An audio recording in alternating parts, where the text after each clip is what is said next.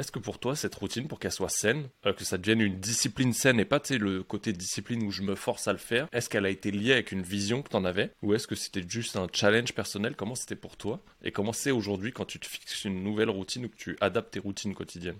Pour moi, la routine, c'est une conséquence.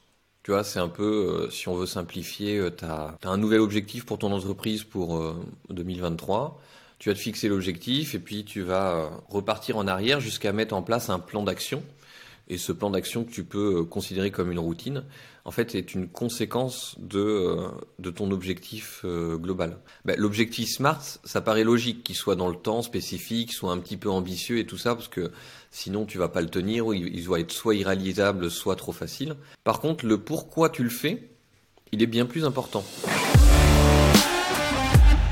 Bienvenue sur Leader on Fire, le podcast où l'on te partage les clés du succès pour faire décoller ton business. Chaque semaine, je vais à la rencontre d'un entrepreneur et nous te partageons la recette de leur réussite, mais aussi celle de leurs clients. Ensemble, nous allons ouvrir ces portes pour t'aider à atteindre tous tes objectifs de manière concrète. Je m'appelle Nicolas Veilla, je suis coach mindset spécialisé en PNL et en puissance mentale.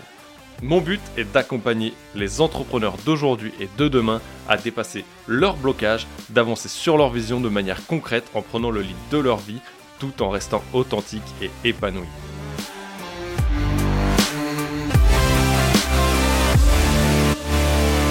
Salut Fabien, je suis vraiment content de te recevoir. Ça fait un bail qu'on parle de faire de ce podcast. Comment est-ce que tu vas? Salut Nicolas, bah écoute, euh, je vais très bien. Effectivement, on a mis du temps à s'organiser, mais tu vois, tout vient à point à qui sait attendre. Ouais, de ouf, tu vois, je te dis comment tu vas alors que ça fait 5 minutes qu'on est déjà en ligne, mais c'est le dernier truc du podcast. Euh, et, ouais, c'était le sujet justement d'avant. Euh, si tu me permets, avant de commencer, je vais faire un truc que j'ai, je crois, fait une seule fois dans toutes les interviews que j'ai fait. Mais je vise à. En fait, t'es un peu le, nouvel élan avec Rachid qui est sorti la semaine dernière, mais où on a fait un live sur le groupe Facebook qui a fini en podcast. Euh, t'es un peu le nouvel élan des, des, des intervenants qui arrivent sur le podcast. Et donc je change de casquette, où avant je vous laissais vous présenter. Et là c'est moi qui vous présente, et euh, je veux voir un peu, je veux mêler à cet exercice parce que je trouve ça grave intéressant. Pour vous, je trouve que ça vous met grave plus en valeur. Euh, ça montre aussi qu'il y a eu euh, peut-être un peu de taf, ou au moins un intérêt, tu vois, des personnes, et pas juste, tiens, je suis venu te chercher parce que c'est grave cool d'avoir Fabien et qu'en plus tu as posté un message qui m'a dit putain, faut vraiment que je le chope avant que tout le mois de mars soit bouqué. Pour faire un peu euh, ton, parcours, tu t'es lancé, aujourd'hui tu accompagnes principalement les entrepreneurs, freelance, solopreneurs, infopreneurs à développer euh, leur business en ligne, euh, côté stratégie, mais aussi un côté un peu mindset, dev perso, parce que pour toi c'est un peu indissociable. Mais tu as commencé il y a 10 ans aujourd'hui, tu as commencé au travers de la création de logos pour des infopreneurs du coup, que tu accompagnes aujourd'hui tu as bifurqué un peu euh, petit à petit sur la création de sites internet, euh, où tu arrivé beaucoup plus sur le côté tunnel de vente, euh, back-end, mais tu trouvais ça un peu répétitif. Tu t'es lié d'amour pour le marketing, qui t'a amené à créer aussi un peu de, de contenu, de blogging. Tu as créé une newsletter où pendant trois ans, tu as fait un truc que je crois je serais incapable de faire. Tu as fait plus de 1000 mails quotidiens, qui t'a amené à une casquette de copywriter où tu restais, euh, et ça je trouve ça grave cool l'approche que tu as eue, euh, de rester sur tes domaines de prédilection un peu, euh, tout ce qui est sport, musique, le make money. Et aujourd'hui tu es revenu vraiment te concentrer pleinement sur l'accompagnement. Tu me confirmeras si tu fais encore ou pas du copywriting. Ça, j'ai pas trouvé l'info. Et j'ai hâte de le savoir parce que du coup, je sais pas si tu as gardé un peu cette casquette en off. et donc, du coup, tu es, un peu aussi le créateur du grand atelier. Euh, on aura l'occasion d'en parler. Et du laboratoire du web, parce que du coup, tu étais un peu ce mec aux cheveux longs que j'ai rencontré en 2020 chez Gwen, avec sa petite blouse blanche quand j'étais derrière la caméra sous mon ancienne casquette aussi. Et je me suis dit, mais what, c'est quoi ce, ce skin de ouf? Mais tu savais de quoi tu parlais à l'époque, et c'était grave stylé euh, de voir ce mec totalement décalé, où tu dis, le mec, il est dans de la chimie ou un truc comme ça. Et en fait, tu maîtrisais les questions que tu posais, mais aussi les sujets, tu vois, qui t'intéressaient. Écoute, merci pour la présentation. Je vais t'embaucher pour, faire mon pitch. tu pourras le réutiliser si tu veux. En plus, c'est dit par quelqu'un d'autre, tu vois. ouais, pour le pour l'autorité, ça, ça fait bien. Non, non, mais tu as, tu as très très bien résumé. C'est tout à fait ça le parcours. Et euh, je ne fais plus de copywriting. J'en ai fait euh, un tout petit peu ponctuellement. J'ai fait un test là en 2022. J'ai voulu reproposer un peu mes services. Mais en fait, je me suis aperçu que j'adorais le copywriting, mais que j'aimais pas euh, faire du copywriting euh, pour les autres. C'est un peu égoïste. C'est comme le comme le graphisme. J'adore le graphisme, le design. Je suis assez euh, perfectionniste, tatillon sur ce genre de trucs. Et j'adore le faire pour moi. Mais dès que ça devient une activité, c'est un peu comme si je perdais cette âme d'artiste. Je pense que certains artistes doivent avoir ce, cette problématique, tu vois, euh, quand il y a un aspect vente, obligation, récurrence, ça te coupe un tout petit peu de, de la motivation profonde de l'activité. Mais j'adore toujours le copywriting et j'en fais pour, pour mes activités. Ok, déjà ça éclaircit ce, point-là et tu viens de remettre en avant un truc que j'avais noté, euh, qui a disparu de mes notes parce qu'elles sont effacées tant qu'à faire. Euh, c'est ce côté, ce côté multicasquette. Euh, que tu viens d'évoquer avec le, copywriting, et tu as dit si bien un truc qui était stylé. Euh, je mets mon téléphone en mute parce que je viens de me faire niquer par un appel. Euh, tu as dit que du coup, ça, tu prenais plus plaisir à le faire pour d'autres, comme pour le, graphisme.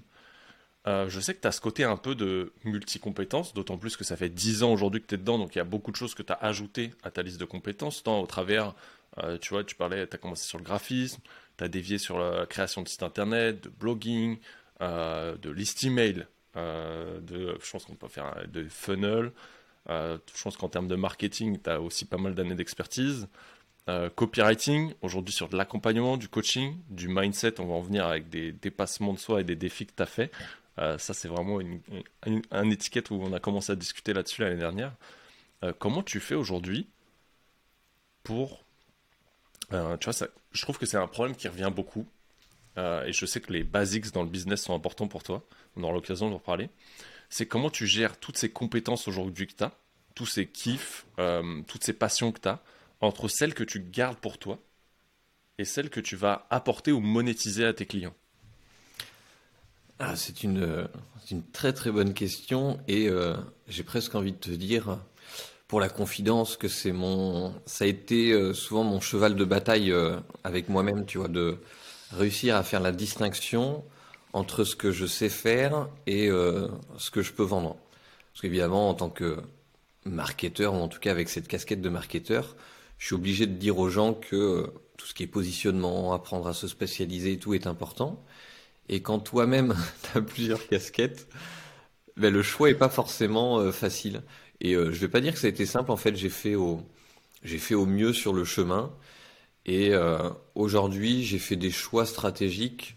On va dire que euh, j'ai cloisonné certaines choses en fait. Et au lieu de m'attacher finalement à un positionnement, je m'attache plus à mon euh, branding et à la, problématique que je vais solutionner chez les gens. Tu vois ce que je veux dire? En gros, si je dois aider un, un freelance ou solopreneur à trouver ses premiers clients, eh ben, je vais me positionner sur la résolution de cette problématique et je vais communiquer autour de la résolution de cette problématique. Et si la personne euh, voit que je comprends son problème et accroche avec mes personnalités, elle va naturellement euh, venir, venir vers moi. Tu vois, j'ai joué, joué là-dessus. Et puis après, ben, sinon, je fais des, des side projects, certains qui voient le jour ou pas. Et, et, voilà, ça permet un petit peu de, de jongler avec tout ça. Ok. Je trouve ça grave intéressant parce que du coup, euh, je crois que ça a été mon cheval de bataille. C'est pour ça que j'ai rigolé quand tu as dit ça, que ça l'a été. Je pense que ça l'est pour beaucoup d'entre nous. Euh, et c'est pour ça que je trouve que c'est un sujet intéressant parce qu'il y a peu de gens qui en parlent ou qui osent en parler. Et je pense que c'est un gros cheval de bataille pour beaucoup d'entre nous. Euh, c'est aussi intéressant que tu disais, aujourd'hui, est-ce que tu accompagnes, parce que là tu disais que tu t'adaptais un peu à, la problématique du prospect et du client, quand tu, disais de chercher le premier client. Est-ce qu'aujourd'hui tu fais toujours du one-one? Est-ce que tu vises ou tu développes plus un groupe? Euh, Où est-ce que tu en es dans les accompagnements là-dessus? Alors du coup je fais toujours du one-one mais c'est un peu en transition. Euh, j'ai décidé il y a quelques mois, c'est très récent, justement de scinder en, deux euh, les choses. Je m'explique. En fait j'ai été longtemps dans le marketing et la plus grosse frustration quand tu accompagnes les gens, c'est de te retrouver face à des gens qui n'arrivent pas à mettre en place les préconisations que tu leur donnes. Et t'as beau, je suis très très pédagogue, hein, je, dois tenir ça de mes parents qui sont qui viennent du monde des profs. J'adore enseigner, dire les choses plein de fois, de plein de manières différentes. Je le fais quand je donne des cours de piano. Enfin, j'adore ça. Mais à un moment donné, quand tu as fait le tour et que tu vois que la personne est bloquée, euh, bah, tu te dis la stratégie c'est bien, mais euh, s'attaquer à la personne en elle-même, c'est aussi important. Sauf qu'en fait, en faisant ça, je me suis entre guillemets perdu en chemin, c'est-à-dire que j'ai dilué un peu euh, cette mise en avant de mettre en place une stratégie marketing. Et petit à petit, j'ai bifurqué vers des choses beaucoup plus dev perso. Et aujourd'hui, en fait, j'ai fait le choix stratégique de me dire, j'accompagne avec le laboratoire du web les solopreneurs, les infopreneurs à développer, construire, pérenniser leur activité. Donc il y a un gros penchant pour la stratégie marketing, mais sous couvert évidemment de toutes ces petites touches de dev perso pour pouvoir passer à l'action. Et après, tout ce qui me passionne, moi aujourd'hui, qui est le dépassement de soi, d'apprendre à mieux se connaître pour euh, être plus performant et tenir sur la distance, et qui s'adresse du coup à un public d'entrepreneurs un peu plus avancé, j'en ai fait une activité euh, à part, qui aujourd'hui n'a même pas de, nom. Tu vois, c'est vraiment sur un, side project. Et euh, juste de faire ce choix-là, qui peut paraître évident là quand je l'explique, bah, ça a été aussi moi un switch dans ma tête. Tu vois, du coup, le laboratoire du web et les projets qui, qui vont avec, ce sont, il y a eu des cloisons qui ont été mises et euh, c'est beaucoup plus facile du coup pour communiquer autour, parce que je sais euh, où sont les limites. Et euh, donc aujourd'hui, avec le laboratoire du web, l'idée c'est aussi de bifurquer de plus en plus vers des accompagnements groupés, des accompagnements type infoproduits, mais avec, quand même des, contacts avec les gens pour, pour aider les gens aussi concrètement et qu'ils ne soient pas tout seuls derrière des vidéos. Euh, Mais je continue quand même le one-one en parallèle. Ok, donc ouais, ça rejoint ce que tu disais tout à l'heure sur le multicasquette, où là, le fait déjà, rien que toi, sur le papier en tout cas, d'avoir dissocié vraiment ce côté euh, passion que tu as, et on va en parler un peu sur le dépassement de soi, le mindset, plus la connaissance de soi, où tu te rends compte que finalement, ça s'adresse pas à des entrepreneurs qui ont euh, fait 0, même 30, 20, 60K, et qui commencent à s'y intéresser vraiment plus tard, quand ils voient que leur business a pris de l'ampleur.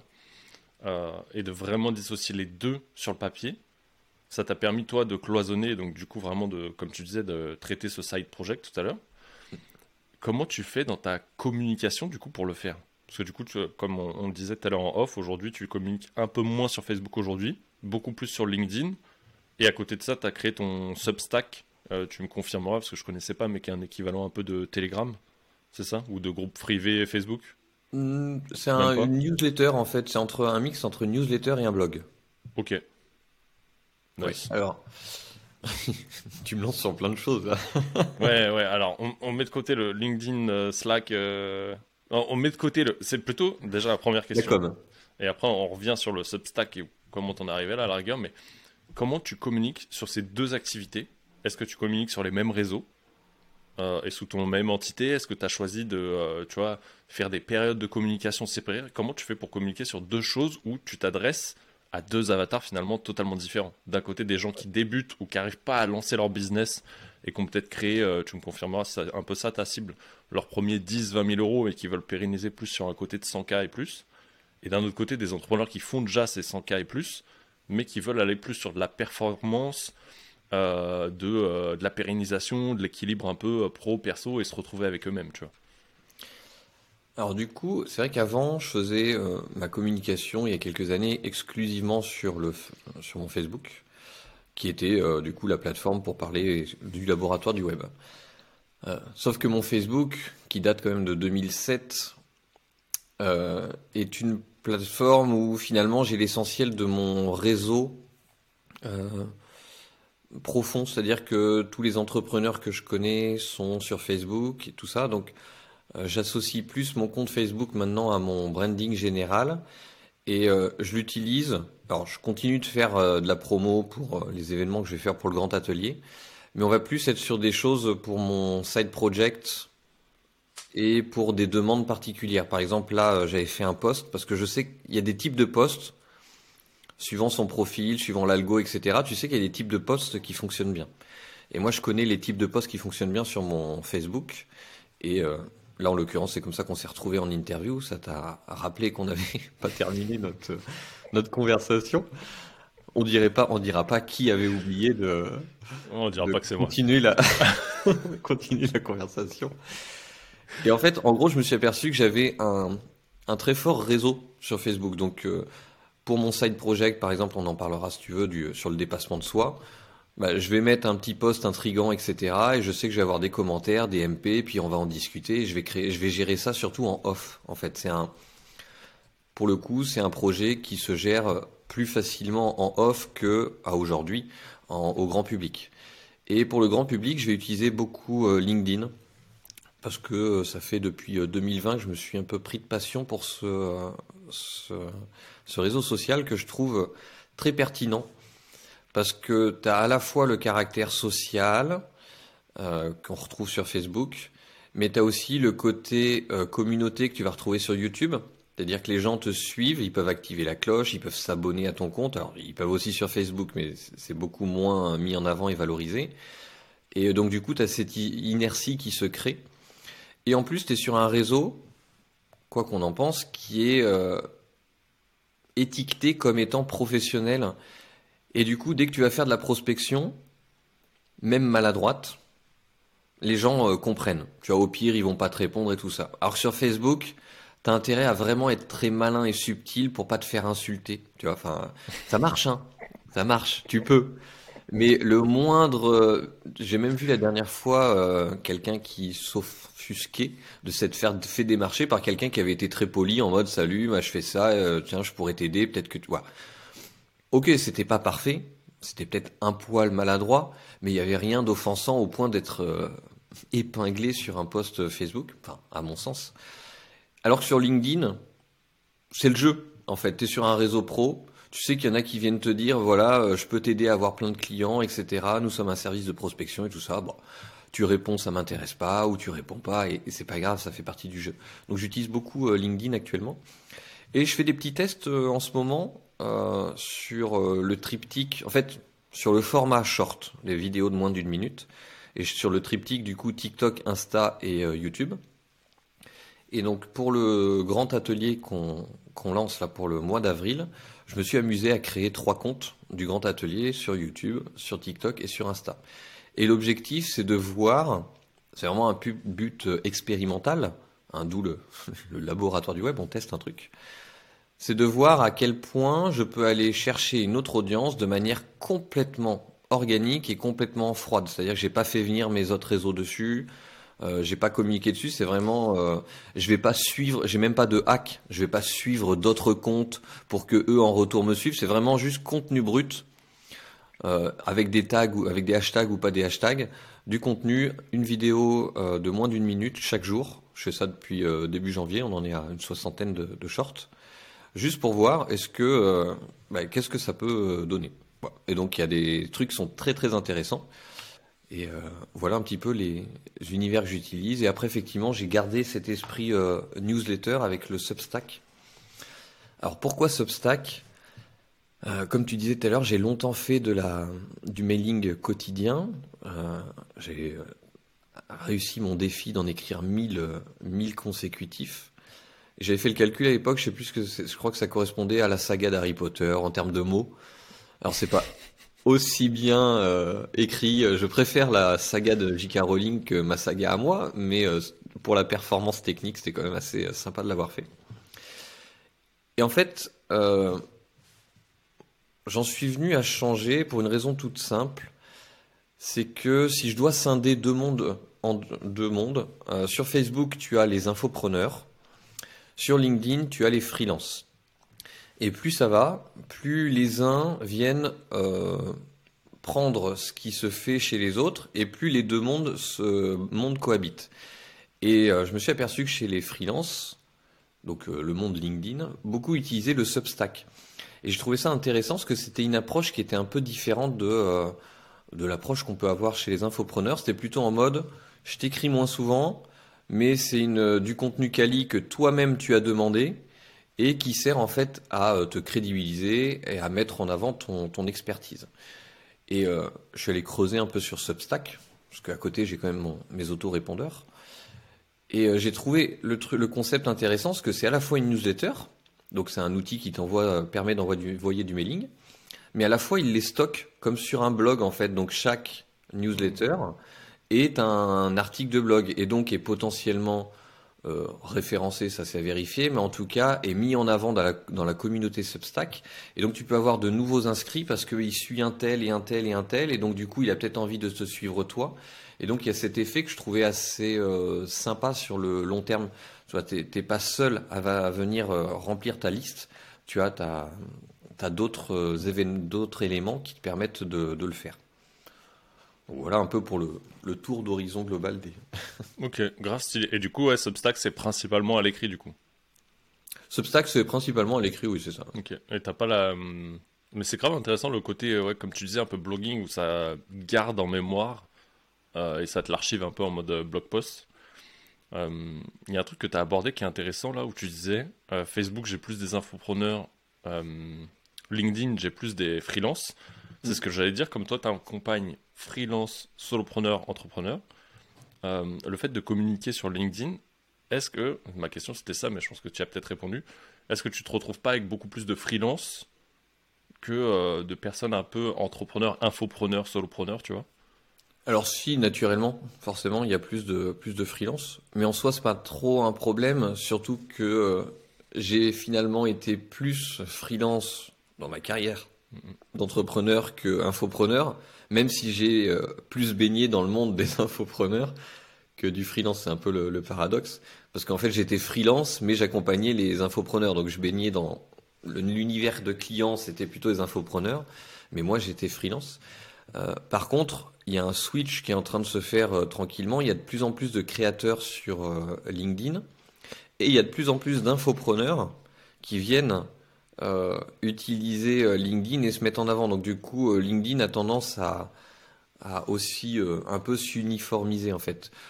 Je sais pas si on peut inventer un, nom entre faire un combiné entre infopreneur et freelance, mais tu vois, il y a un petit peu un, une nouvelle carrière, une nouvelle, un nouveau modèle qui est en train de se créer. Parce que J'en discutais. Oui, c'est un problème que j'ai justement. Tu vas en parler de problématiques, de m'adresser à des problématiques plutôt que, que une cible. Euh, je me suis aperçu l'autre jour que le euh, l'infopreneur il mise tout sur euh, le fameux revenu passif, donc faire des formations, que ça se vende tout seul, tout seul, etc. Mais du coup, c'est très, ça peut être très frustrant et ça peut être très long pour certains, et tu peux ramer pendant long, quelques années parfois à avoir de, de faibles revenus. Et à côté de ça, tu as les freelances, ceux qui vendent des prestations donc 1000, 2000, 5000 euros, donc ils peuvent très bien s'en sortir et réussir à faire tourner une micro-entreprise, voire euh, monter en SARL, SAS et avoir une structure qui, tourne bien, mais toujours avec cette épée Damoclès de bah ouais, mais si euh, j'ai un client qui part, euh, comment est-ce que je fais? Et parce qu'en fait, la majorité des freelances, en observant, ils ont eu de la chance qu'ils ont provoqué évidemment sur le parcours de signer un ou deux clients et souvent, c'est des clients principaux. Mais il arrive à un, moment donné, au bout de quelques mois, un an, deux ans, trois ans, que euh, bah, ce client historique et principal s'en aille. Et là, tu te retrouves avec cette un peu cette épée Damoclès au-dessus de toi. C'est euh, ah bah super, mes revenus étaient corrects, ça se passait bien, et là tout d'un coup, faut que je me remette à trouver des clients et tout ça.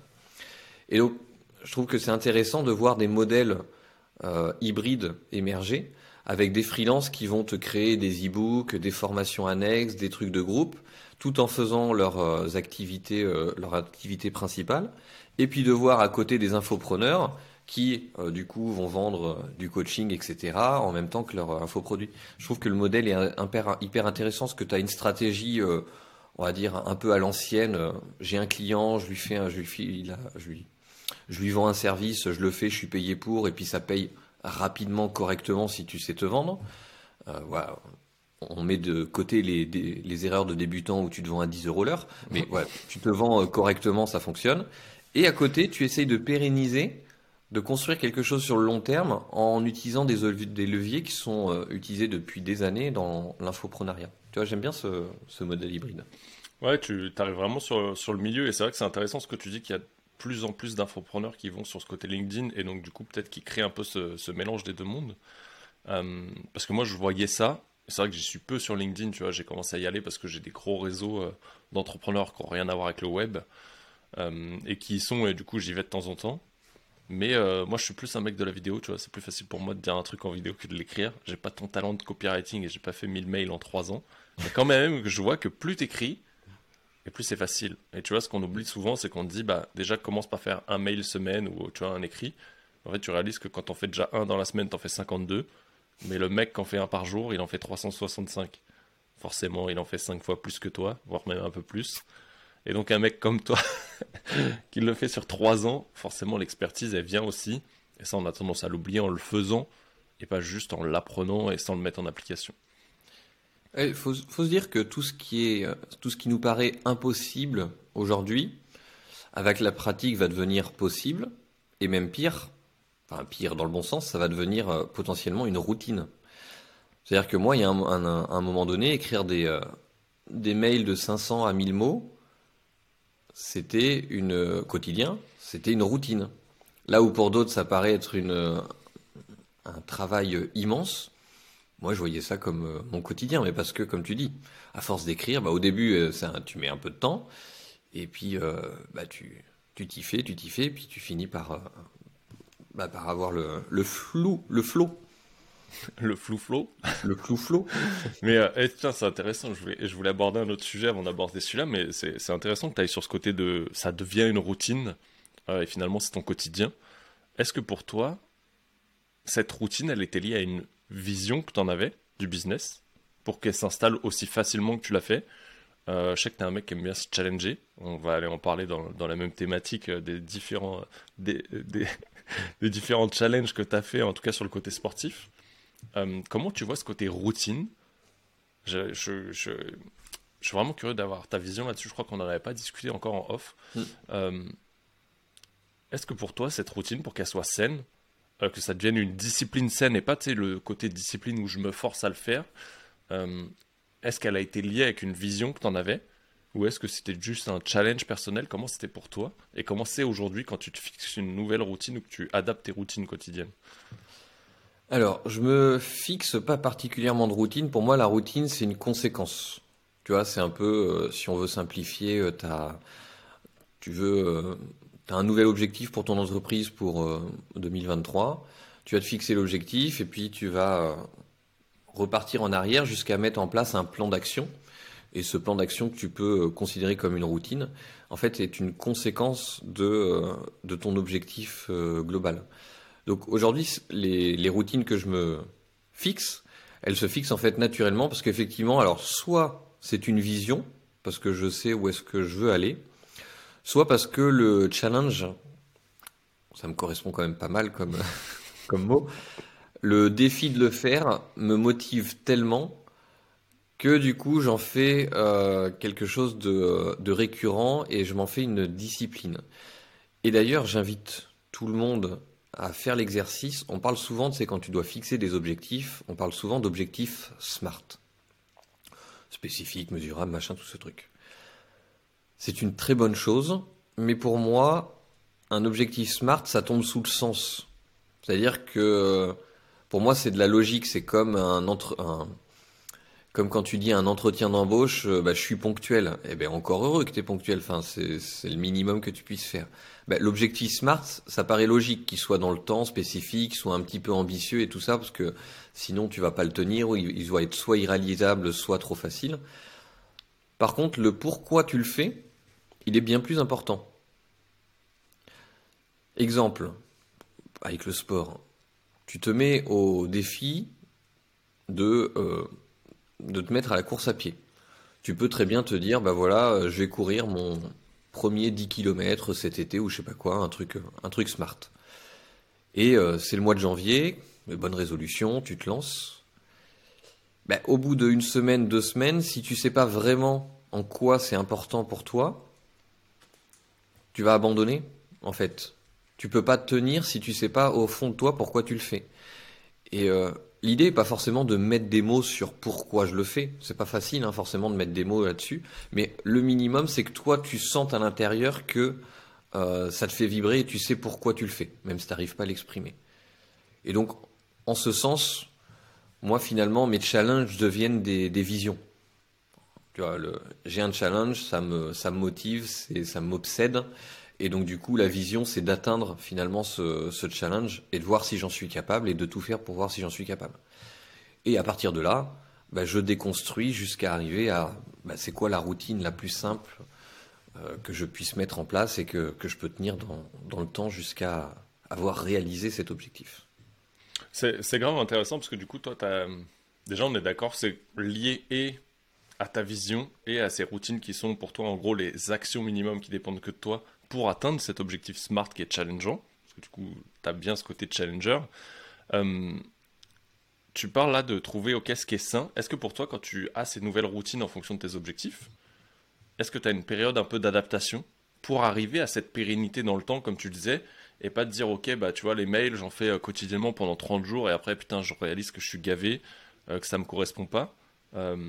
Est-ce que, avec le temps, parce que quand même, ça fait 10 ans que tu es dans l'entrepreneuriat, on va aller parler là du, au moins d'un des challenges que tu as déjà fait et de ceux qui sont en cours. Euh, est-ce que tu as une période d'adaptation aujourd'hui?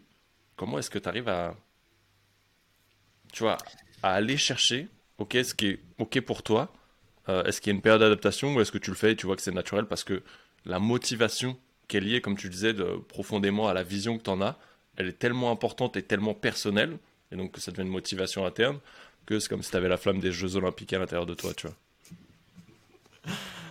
Alors, ta question est très intéressante et je vais en, décevoir certains.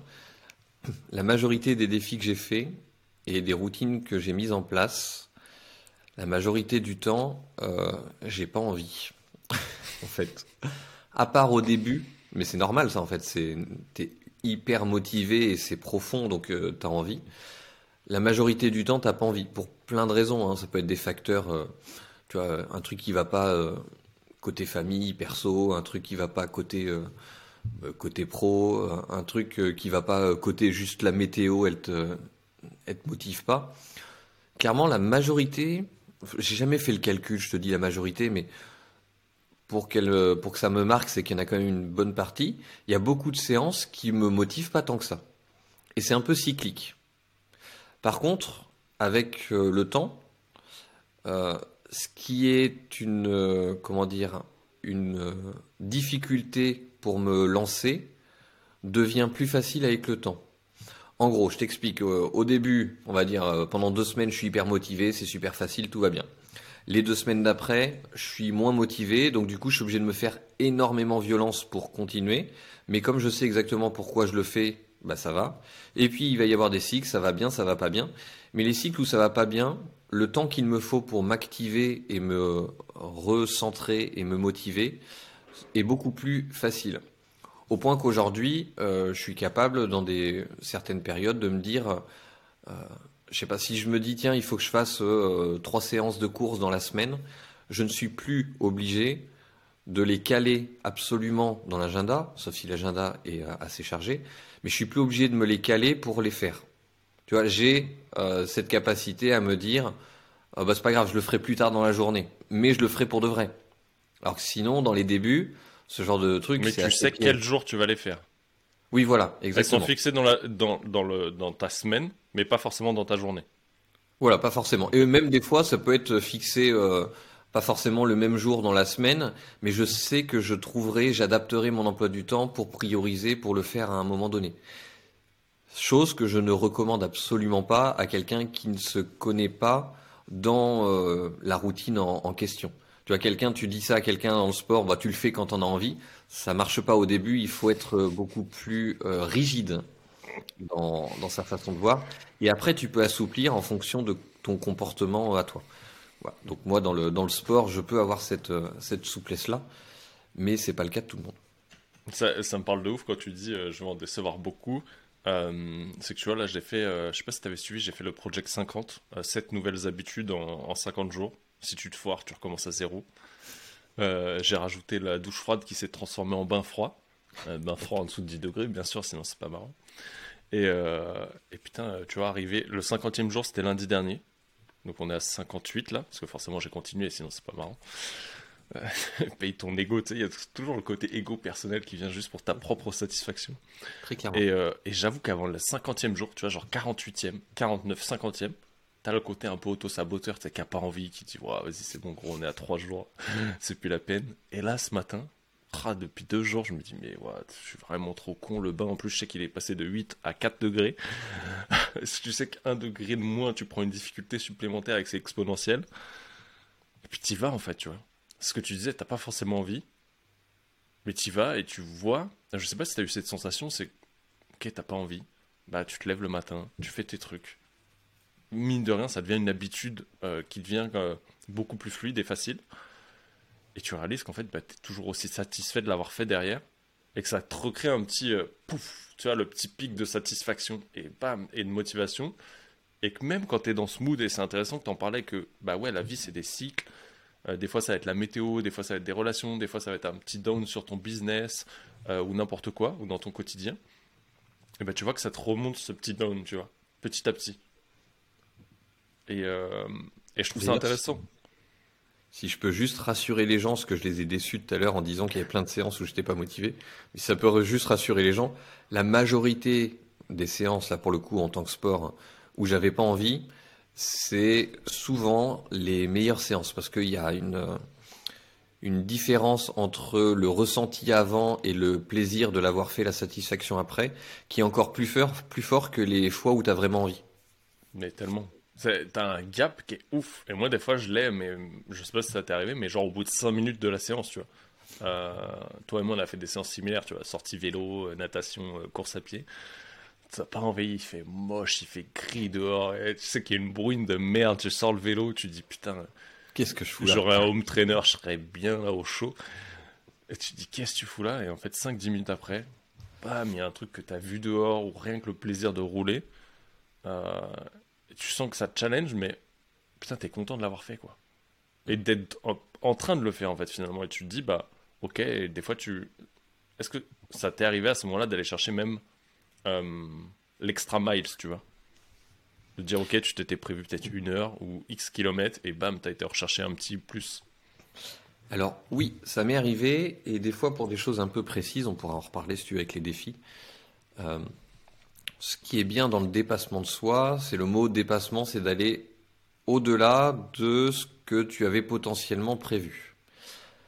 On pourra en parler un tout petit peu plus en, détail si tu veux, mais tout ce qui euh, tourne autour du chaos, moi j'aime bien, tu vois. Euh, le triathlon c'est cool, mais tu sais à quoi t'attendre. Il y a des, choses dans la vie où tu peux pas euh, tout anticiper, tu peux pas tout contrôler et gérer le chaos, c'est quelque chose qui est assez, assez sympa. Et j'ai oublié ce que je voulais dire en m'embarquant dans ma propre parenthèse. Redis la question, je, vais m'y retrouver. ah, J'adore ces moments. Euh, on était vraiment sur le côté euh, extra miles. Ah oui, ok, c'est bon. Oui, donc du coup, et par euh, volonté de me dépasser et de prouver que la limite, elle est au-delà de ce que je pense, ça m'arrive je le fais pas tout le temps, mais régulièrement, de me dire, ben voilà, tu avais prévu telle séance, ben à la, vers la fin de la séance, je vais me rajouter ça, juste en, bonus, juste pour me prouver que je suis capable. Et je l'avais fait sur une séance, euh, alors c'était pour le, défi sur le commando. Euh, je devais faire une marche de 20 km avec un sac à dos de 20 kg, grosso modo. En soi, c'était déjà, c'est déjà assez physique. Ben, je me souviens que sur cette séance, qui était en plein hiver évidemment, parce que sinon c'est pas drôle, je m'étais rajouté deux difficultés. La première, c'est au bout de deux kilomètres, je suis allé me plonger habillé dans euh, la rivière à côté de chez moi, qui fait, si je dis pas de bêtises, des données que j'avais eues entre 4 et 5 degrés. J'ai fait un petit aller-retour, euh, ça a duré peut-être 20 secondes, hein, même pas. Et j'ai continué ma marche trempé. Bah mine de rien, c'est un détail ces 20 secondes, mais faire les, euh, je sais pas, 16-17 km qui restent trempés, alors qu'il fait 0 euh, ou 2 ou 2, enfin bref, il fait froid dehors, mentalement, l'approche n'est pas la même. Et je me suis ajouté une autre complexité quand je suis arrivé à 2 km de la fin. Je me suis dit, bah tiens, tu vas te lancer un petit défi, tu vas te faire 100 burpees. Ouais, donc à 2 km de la fin, là où je pourrais me dire, bah tiens, tu lâches prise, tu rentres vite chez toi, tu penses à ta douche, ça va être cool.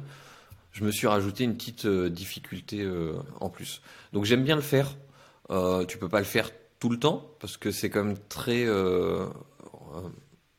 énergivore comme, truc. Mais par contre, ça permet de toujours progresser, tu vois, d'élargir sa zone de, confort. Ouais, c'est grave stylé. Je kiffe l'approche. Faut être taré hein, pour faire ça au bout de 2 km de te foutre dans la flotte. Quand tu sais que Ouais, les fringues collent, le sac il est beaucoup plus lourd que 20 kg du coup. Mais euh, grave cool. On peut parler de tes défis. Du coup, il y a eu ce challenge commando. Il y a eu un Ironman. Euh, je sais qu'en projet, je sais pas, si, je me rappelle plus si c'était cette année, j'ai pas repris nos- notre fil de discussion, chez moi ennemi. Euh, il y avait euh, une Hurricane Hit, si je me trompe pas, que tu avais en projet de 24 heures, tant qu'à faire. Alors, ouais, alors c'était pas un projet. Euh, alors, je te donne le contexte. Effectivement, cette année, je vais faire une Spartan Race. Mais les Spartan Race, ils ont quatre formats en, course. Ils ont d'autres formats, dont l'Hurricane, je te le dis après. Mais grosso modo, c'est des courses avec des obstacles qui font un certain nombre de kilomètres avec un certain, certain nombre d'obstacles. La plus petite, c'est la sprint. Elle fait entre 5 et 6 kilomètres et tu as 20 obstacles à passer. Les obstacles, c'est quoi? Ça peut être du monté de corde, ça peut être de traverser une palissade qui fait 2 mètres en bois, ça peut être de ramper sous 20 mètres de, de barbelés, et ils mettent des vrais barbelés d'ailleurs. Euh, ça peut être de prendre un, un sandbag qui fait euh, 20, 25, 30 kilos et de faire un parcours en marchant avec qui va faire 5, 600 mètres. Euh, voilà, c'est tout un tas d'obstacles euh, comme ça, ou un truc avec des prises d'escalade, ou des, des barres, des, des ponts de singe, ou ce genre de trucs. T'as la sprint, donc 5-6 km, 20 obstacles. T'as la super, 10-12 km, 25 obstacles. T'as la beast, 21 km, 30 obstacles. Et t'as l'ultra, il y en a moins, mais l'ultra, c'est deux fois la beast, plus entre les deux une boucle de, une trail. Donc au, au final, l'ultra, c'est 52 km et 60 obstacles. Et donc moi, je me suis lancé le défi là pour 2023, en juillet, de faire la Spartan Race Ultra de Morzine, donc avec les 52 km et les 60 obstacles. Et donc à Morzine, bon, il y a une petite particularité, c'est la montagne. Oh Donc, il y a putain, 3000 il est ouf. il y a pas la, 3800 la mètres de donnée de Morzine. Hein J'avais pas la donnée que c'était à Morzine que tu voulais le faire. Oh, c'est un détail. c'est un Ah, c'est détail. un, c'est un petit détail, oui. C'est un petit détail. Alors c'est un détail important parce que j'habite à Nantes. Et à Nantes, trouver des montées, c'est compliqué. Euh, je me rappelle, mon coach sportif m'avait donné euh, dans, tous les, toutes les séances qu'il y avait à faire, il y avait un genre un 8 fois 1 minute de montée. Je n'ai pas de montée de 1 minute chez moi. J'ai des montées de quelques secondes, mais j'ai de 30, 40, 50 secondes. Mais une minute, c'est vraiment... euh, tu commences sur le faux plat, tu finis sur le faux plat, mais tu as vraiment trouvé la meilleure côte de, de tout Nantes. Et Morzine, ben, c'est un peu l'inverse, quoi. Euh, Je sais pas si le plat existe. En tout cas, il y a la course. si je sais pas si t'as une minute de plat à Morzine. Ben, pour donner un ordre d'idée, euh, le l'UTMB, ça parle à tout le monde. L'UTMB, 170 km, 10 000 mètres de dénivelé. Ouais, pour ceux qui savent pas, c'est l'ultra trail du Mont Blanc. Voilà, c'est l'ultra trail du Mont Blanc. pas de Donc, sportif. Il n'est pas interdit que dans quelques années, ça soit dans les projets. Pour l'instant, non. Tu vois, euh, j'ai mes limites et je me considère pas encore capable de faire ça. Euh, en tout cas, l'ultra de Morzine, c'est 52 km, 3800 mètres de dénivelé. Donc proportionnellement, c'est beaucoup plus, parce que 52 x 3, on va arriver à 160 156, euh, donc tu arrives à moins que l'UTMB, mais par contre, tu arrives à quasiment 12 000 mètres de dénivelé. Donc en termes de dénivelé, c'est plus violent que euh, c'est plus violent que l'UTMB. Par contre, c'est un peu moins long, mais à- pour compenser ça, tu as le droit à, à 60 obstacles sur le, le parcours. Donc ça, ça corse un petit peu le, le truc. Ouais, ce que t'as pas précisé pour ceux qui connaissent pas le format Spartan et qu'on n'a jamais fait, c'est qu'à chaque fois que tu passes pas l'obstacle, tu te tapais des burpees. Aujourd'hui, je crois qu'ils ont mis une alternative de squat. Ouais, si alors en je me fait, pas. En fait, c'est que tu as trois façons de t'inscrire à une Spartan, soit en open, et dans ce cas-là, ils sont pas très regardants, c'est à toi de voir si tu fais ou non ta sanction. Euh, t'as la master, c'est en gros des classements, euh, la âge. En fait, t'es classé par âge, et t'as la élite. Et là, du coup, c'est toujours les 30 burpees à chaque euh, truc que tu passes pas. Et sur euh, le la âge, moi, je me suis inscrit à, à celle-ci. depuis très très peu, ils ont changé. Effectivement, tu as un parcours un peu comme en biathlon. Tu as, une pénalité de ah, 200, ça, 300 ouais, mètres, parcours 400 mètres. optionnel, ouais, exact. Ouais, tu as un petit parcours en plus, mais comme c'est de la course, enfin c'est c'est histoire de, de symboliser que tu t'es loupé. D'ailleurs, je serais curieux de voir sur certains obstacles s'il ne vaut mieux pas faire directement la pénalité. Tu vois, enfin, Ouais, il y en a certains, je pense que ouais. Moi, j'arrive sur la montée de corde, je fais la pénalité. hein. La, la première que j'ai fait, je suis arrivé, j'ai vu la corde, je savais que je la montais pas, la caserne, j'ai jamais réussi à la monter. C'est trop technique pour moi, je crois. Je teubais avec une corde. Ouais, et puis En je plus, ouais, tapais si les l'as pas, burpees ça peut être hein. dangereux avec euh, ta, ta- ouais, entre la boue et tout, parce que forcément, euh, nous, c'était où? En plus, la corde, je l'ai eu à celle de Jablin. Eux, c'était bac à bout. Ils ont fait rentrer les pelleteuses, ils ont fait des trous, ils ont mis de l'eau, euh, ça fait un bac à bout. Tu vois. Tant qu'à faire, t'arrives sur la corde, t'es déjà trempé plein de boue. Ah bah, j'ai sauté par terre, j'ai fait des burpees. hein. Ouais, bon, je pense qu'il y a certains obstacles comme ça. Après, je sais pas comment ils vont faire sur les portées. Euh, parce que les portées, comme ils sont longs, je vois mal euh, mettre une sanction qui est plus courte que. Parce que autant faire la sanction directement. Bon, je sais pas trop. En tout cas, ça, c'est l'objectif euh, de cette année. Et potentiellement, suivant comment je me sens, j'aimerais bien euh, jouer la, trifecta, donc chez euh, Spartan. La trifecta, c'est euh, le samedi, tu fais la, sprint, la biste. Et le dimanche, le matin, tu fais la super et l'après-midi, la sprint. Donc en fait, tu fais 21, 12 et 6, grosso modo, de kilomètres. Et bien cette euh, trifecta, tu as le droit de la faire avec l'ultra au lieu de la biste. C'est c'est autorisé. Donc tu peux faire le samedi l'ultra et le lendemain te faire euh, la sprint, les 10-12 et puis la, la super. Ce n'est pas un engagement formel, mais il n'est pas impossible que ça me tente. On verra euh, comment je me sens euh, en condition physique. C'est quand Morzine, du coup, c'est fin d'année. hein. 1er juillet. Ah, ils en ont fait une deuxième. Parce que je sais qu'il y en a eu une là, euh, janvier, je crois. Alors après, c'est qu'ils ont une version euh, hiv- Ouais, hiver. Winter. Ok. Mm. Non, déjà, c'est pas plus mal de la faire en version été, je pense, celle-là. Mais euh, t'as quand même l'altitude qui fait mal à la gueule. Oui, un peu.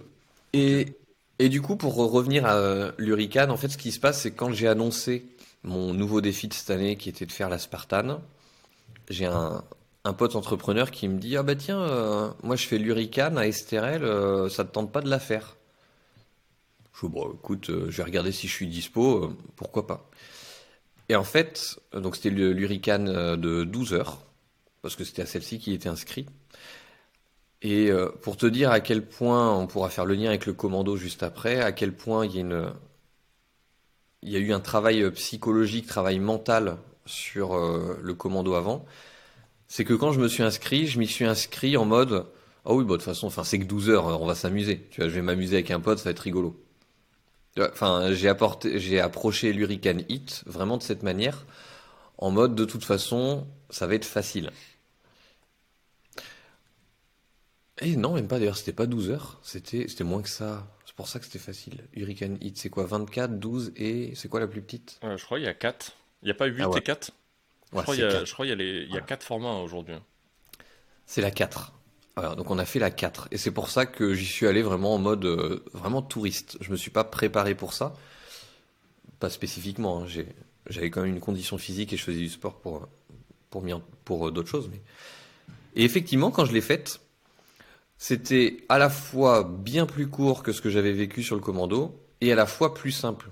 Parce qu'il y a le commando que j'ai fait, il n'y avait pas euh, le côté équipe, cohésion, travail de groupe, c'était vraiment euh, marche ou crève.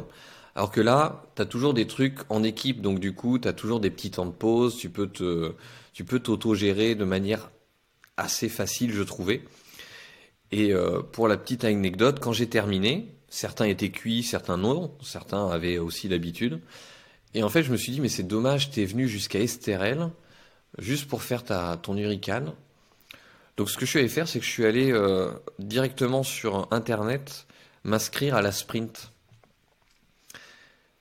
Donc, je te refais le contexte. On a démarré à 10h, on a terminé à 14h. Les premiers départs de la sprint partaient vers 14h, 14h15. Et les derniers départs étaient à 15h30. Il y avait personne d'inscrit à 15h30, à part moi qui me suis inscrit 10 minutes avant. Donc du coup, quand je suis arrivé sur la ligne de départ, j'ai vu les 15h15 partir. Ils m'ont dit d'attendre. Et en fait, voyant qu'après, il y avait personne, que j'étais tout seul, et que le coupe-fil, enfin celui qui termine la course, était parti aussi. Bah du coup ils m'ont dit bah vas-y, vas-y continue, enfin va rejoindre les, les, autres. Donc en fait j'ai enchaîné l'Hurricane Hit et la, la sprint.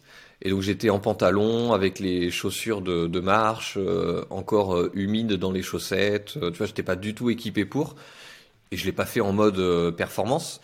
Mais je me suis dit, tiens, comme tu n'as jamais fait de, de, Spartan et que tu vas en faire une en juillet, profite d'être là, euh, profite du parcours, vois un peu comment ça se passe, vois à quoi ressemblent les obstacles pour pouvoir mieux t'y préparer. Voilà, donc, euh, voilà l'Hurricane Hit, elle a été faite, mais voilà la condition, la, les circonstances. Je savais bien qu'il y avait une Hurricane. Ouais, c'est ça, j'ai vérifié pendant que tu, tu, me disais ça, c'est 4, 12, 24 et X3X.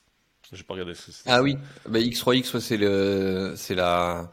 Alors t'as as un truc aussi sur 60, 60 euh, heures, mais je crois que c'est de faire les trois en fait. C'est euh, ah, la trifecta de. Ouais. Mais euh...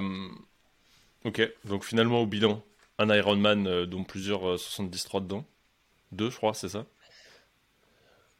Ouais, il y a eu deux 73, ouais. Donc, donc pour ceux qui n'ont pas suivi l'Ironman, 3.8 de natation, euh, dans la même lignée, hein, c'est pas sur des week-ends différents. 3.8 de natation, 180 de vélo et 42 km, un marathon en course à pied. Euh, le 73, c'est la moitié. Donc tu en as fait 2 plus 1 full. Euh, L'Hurricane Hit de 4 heures avec la sprint dans la foulée. Là, tu vises l'ultra. côté dépassement de temps, on est pas mal. Sans oublier le challenge commando. avec des petits dépassements de foot dans la flotte à 2 km et, et les burpees. Euh, qu'est-ce que ça t'apporte, tant personnellement que sur euh, le parallèle business? Alors en fait, moi, pour faire une petite euh, introspection publique, j'ai toujours été un profil plutôt introverti et assez calme. Et moi, je viens du monde de la musique. Je suis pas du tout du monde du sport. C'est-à-dire que mon quotidien à moi, c'était d'aller euh, trois, quatre fois par semaine au conservatoire de musique. Euh, je faisais à l'époque donc de l'alto, c'est le violon légèrement plus gros, et euh, je faisais du clavecin. pas le truc le plus sexy, mais enfin c'est pas le truc le plus stylé en apparence. Mais moi, ma vie, c'était vraiment le, c'était vraiment la, musique. Mais à côté, il y avait cette petite voix qui enviait, comme toujours, ce que tu n'as pas, les potes qui allaient faire du sport le mercredi après, les samedis et tout ça. Et donc j'étais à la fois très heureux de faire de la musique, et euh, je le suis toujours, ça reste euh, ma première, euh, première passion, mais il y avait cette petite frustration. Et puis mon petit caractère d'introverti, avec un physique quand même relativement, moi que je qualifie d'outsider, tu me dirais, enfin, tu me donnes pas le physique de quelqu'un qui cartonne en sport. Et ça me va, ça me pose pas de problème. Mais du coup, en fait, avec ça, j'ai voulu prouver d'abord à moi-même et puis après aux autres que euh, à cœur vaillant, rien d'impossible. En fait, si tu as vraiment envie de faire des trucs, tu peux les faire. Et que la seule personne à qui tu dois te comparer en termes de performance et de dépassement, c'est à toi-même. Parce que si tu regardes mes performances, que ce soit à l'Ironman, que ce soit euh, au commando, alors le commando c'était quand même pas mal, mais dans la majorité des sports que je fais, je fais partie des gens qui sont bons, tu vois, je fais partie des, des gens qui, qui s'en sortent, mais je ne je suis pas dans l'élite et je le serai jamais. Il y a un gouffre immense avec ceux qui sont, euh, qui sont au top.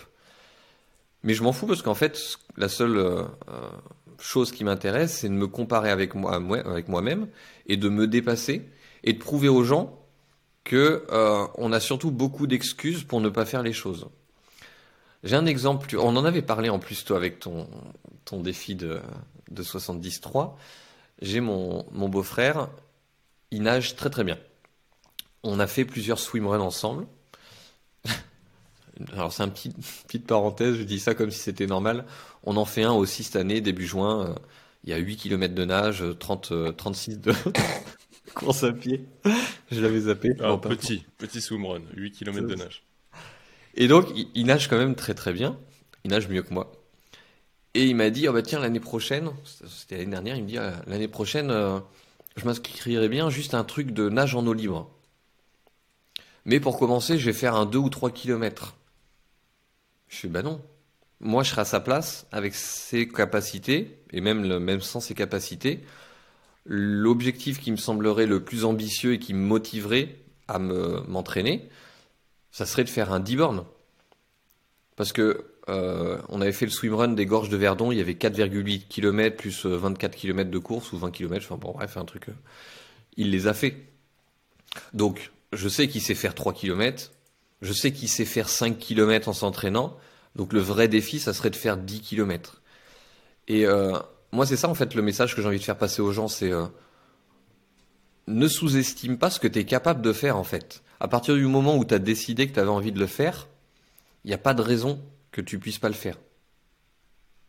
Évidemment, il faut un minimum de base de conditions physiques, tout ça. Tu, tu te lances pas dans un Ironman si tu n'as jamais fait de sport. Enfin, il y a un minimum, mais souvent la limite qu'on se fixe est bien en deçà de ce que l'on est vraiment capable de faire. C'est un peu ce message-là que j'ai envie de faire passer. Tu vois, je me prouve à moi-même que je suis capable de faire des choses folles, même si moi mon, niveau je me semble pas folle. Pour une raison toute bête, c'est que quand tu fais un Ironman, par exemple, tu n'es entouré que de gens qui font aussi l'Ironman, donc ils sont aussi timbrés que toi, voire plus parce que certains ils en font plusieurs, donc tu te considères pas comme timbré. Mais j'ai conscience que au vu de Monsieur et Madame tout le monde, ça puisse paraître fou. Donc je me prouve à moi-même que je suis capable de faire des trucs euh, relativement sympas, et je prouve aux, autres, euh, ben voilà, vous pouvez faire pareil. Je suis pas plus, euh, je suis pas plus euh, apte que vous à faire ce genre de trucs. Alors évidemment, avec le temps, je me suis quand même construit une, condition physique et mentale qui, aide, mais ça s'est pas fait du, du, jour au lendemain. Hein, je rappelle, jusqu'à mes 18 ans, il n'y avait que la musique je faisais du sport, mais c'était en mode vraiment loisir euh, parce que, ouais, pour se détendre, je faisais une session euh, dans la semaine. Le sport, c'est arrivé à 17-18 ans avec l'escalade. Et euh, c'est là où vraiment j'ai commencé à basculer de plus en plus et à faire beaucoup de sport. Mais avant mes 17-18 ans, je vivais que pour la musique. Je faisais une heure, deux heures, trois heures de musique par jour et c'était c'était mon quotidien. Donc je suis pas plus que, que quelqu'un d'autre. C'est c'est intéressant tous ces défis que tu t'es rajoutés.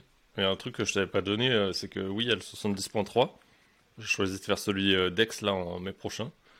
Mais du coup, j'ai rencontré un, pote euh, qui lui prépare un Ironman pour se taper un sub 10, je crois, si je me trompe pas. Ou 11, non, sub 11, ce qui est déjà pas mal. à Barcelone, donc c'est plat et que ça roule. Et que bah, du coup, je suis parti faire l'Ironman de Barcelone pour octobre prochain. comme ça, le 70.3 sera l'étape comme tu t'en es servi.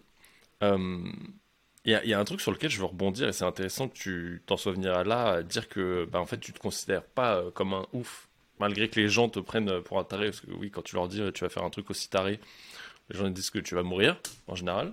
Euh, tout à l'heure tu parlais que euh, ok l'Ironman c'était cool, mais finalement euh, tu as parlé de cette dimension de chaos. Et comme mm. c'était prévisible, ça ne l'était pas. Qu'est-ce qui t'attire dans cette dimension de chaos et un peu de bordel, tu vois? Et que tu retrouverais pas dans l'Ironman parce que tu fais partie de ces mecs où t'as pas continué à faire des Ironman, t'as continué à faire des trucs où tu mettais une barre plus haut toujours, tu vois. Alors que t'as ceux, tu vois, comme mon pote en fait partie, moi je sais pas parce que du coup j'ai toujours pas fait le premier, mais où il va se repousser ses limites sur un Ironman parce qu'il y a pris goût et il va aller chercher des perfs et de plus en plus de nombre. Mm. Toi, à contrario, t'as pas, as été chercher ta perf personnelle dans le dépassement et visiblement tu la trouves de plus en plus dans ce bordel que t'appelles le chaos. Oui.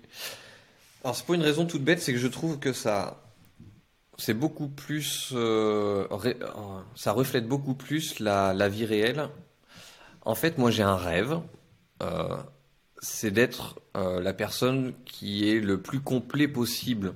C'est-à-dire que j'adore dire oui, j'adore vivre des expériences, et ça me fait chier quand je suis obligé de dire non à quelqu'un d'un truc qui me qui me matise comme enfin qui me qui me plaît. Évidemment, la majorité des expériences demandent quand même une certaine condition physique, une certaine condition euh, financière, il y a tout un tas de trucs. Et donc moi mon rêve c'est de pouvoir de dire oui à n'importe quel truc même fait à l'arrache. Je te donne un exemple tout bête. Hein? Dire oui à tout, ce qui te donne envie. oui, évidemment. On est d'accord, oui. Je précise quand même, parce que tu l'as glissé légèrement, mais que je cadre pour les gens, qui, parce qu'on dit, on dit apprends à dire non. Toi, tu dis moi, je veux dire oui à tout. pour te donner deux exemples, j'ai fait le 73 de Vichy cet été, en 2022. Je m'y suis pas plus entraîné que ça. Et du coup, c'était ça aussi mon plaisir, c'est que je m'y suis inscrit tardivement. Alors, il y a une grande histoire en fait, c'était un, report de report et tout ça. En tout cas, la prise de décision d'y participer était tardive. Et donc, je me suis entraîné euh, vite fait à l'arrache, histoire de, de m'y remettre. Et ça a suffi. Là, samedi, euh, en fait, il y a trois jours, il y a un pote, il me dit ah bah tiens, euh, ça te tente pas là samedi matin, il y a un truc qui est organisé avec le club de, de mon club de vélo on part et on fait 100 bornes et puis c'est un rythme imposé et puis, euh, voilà, comme ça tu as un certificat à la fin. Tu dis ça à n'importe qui. Tiens, est-ce que tu peux venir faire 100 bornes de vélo? La majorité des gens vont dire bah non, là pas la semaine prochaine, faut que je m'entraîne et tout ça. Moi aujourd'hui, j'ai cette capacité à me dire bah pas de souci. Je serai peut-être moins performant que quand je m'entraîne, c'est évident, mais par contre, je sais que je vais les encaisser les 100, 100 km. On verra si le vélo lui les encaisse mais normalement les, les 100 km vont bien se passer. Et moi, c'est ce que j'aime bien dans ça, ça c'est que la vie, en fait, elle est euh, chaotique. Tu as le, il y a plein de choses sur lesquelles tu n'as pas le contrôle.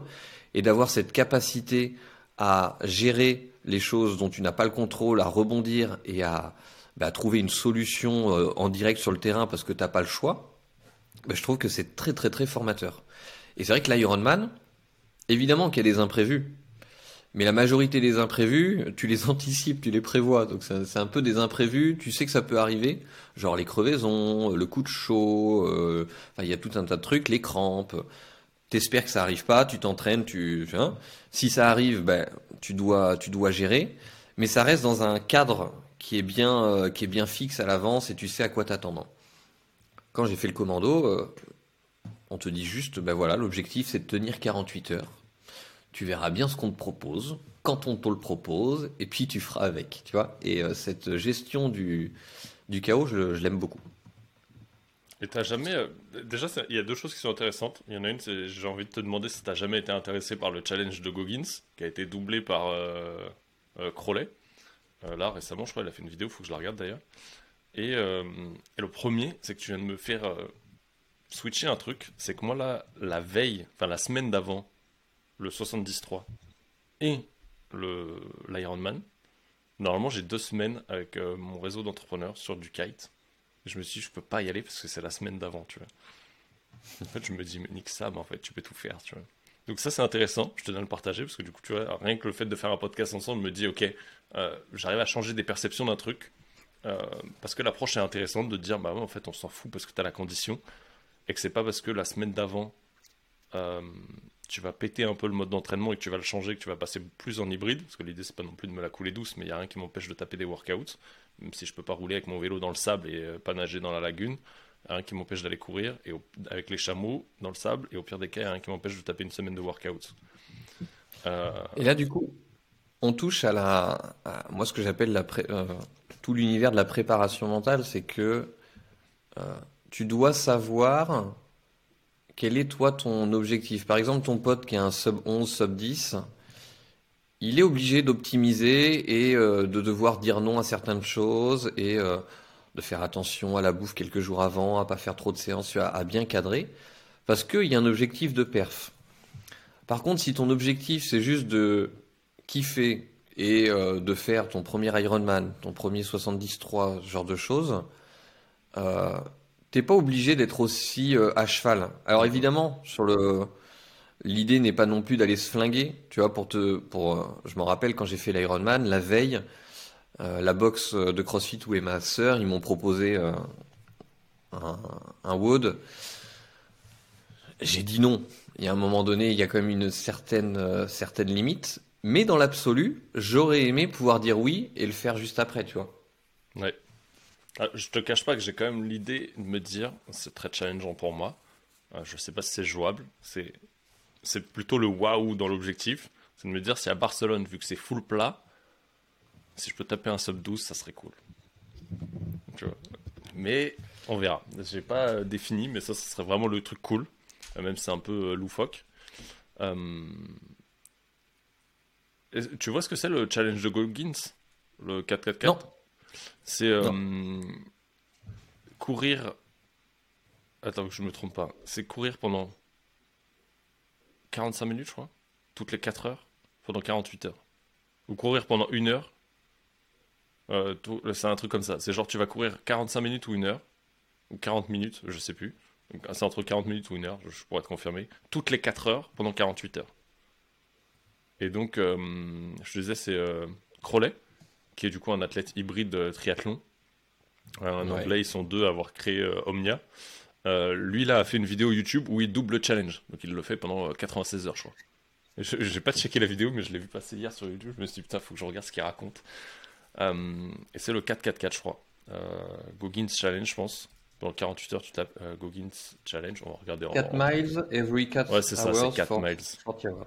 Ah oui, non, voilà, c'est ça, c'est 4 miles, c'est pas 45 minutes, parce que je sais que ça correspondait à ça, comme tu cours un peu de chill pour pas te niquer, et qu'en fait, c'est tu vas sur la régule de ton sommeil et de, de, ta gestion de l'effort. 4 miles tous les 4 heures pendant 48 heures. Pas interdit que, que ça me prenne, tiens. Et c'est vrai que j'ai pensé à ça là pendant qu'on en parlait. Je me suis dit, tiens, euh, Luc aime bien le chaos. C'est un peu, tu vois, de la. C'est challengeant parce que du coup, tu vas sur euh, ce truc-là. C'est pas une longue distance. C'est pas d'aller le plus vite. Mais c'est comment tu vas gérer un peu ta récup et ton écoute de toi, tu attends au travers du sommeil, de la nutrie et de l'effort pendant ces 48 heures. Donc c'est vrai que je me suis dit, putain, c'est vrai qu'il m'en a jamais parlé, mais ça se trouve, t'aurais pu avoir fait un truc comme ça en off sans m'en avoir parlé, parce que du coup, on n'a pas parlé de tout non plus. Mais, euh, mais il y a des choses des fois comme ça que je fais, comme tout à l'heure, je t'ai balancé le, le swimrun, je l'avais zappé. Mais en fait, c'est pas, vraiment, c'est pas volontaire. C'est, il est pour moi comme étant un objectif secondaire et de plaisir. Et euh, alors celui-ci, je vais pas dire qu'il est dans ma norme de conditions physiques, mais mais voilà, je me fais, je me prends pas la tête.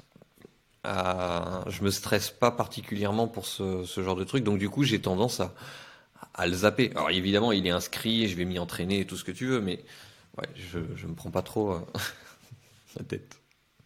C'est intéressant de ne pas se prendre la tête pour 8 km de nage et 36 km de course à pied. Mais Alors je crois que c'est 7,8 exactement. Ah ouais, ouais c'est vrai qu'avec 200 mètres en moins, c'est tellement plus facile. Les mecs, ils vont rigoler quand ils vont écouter ça.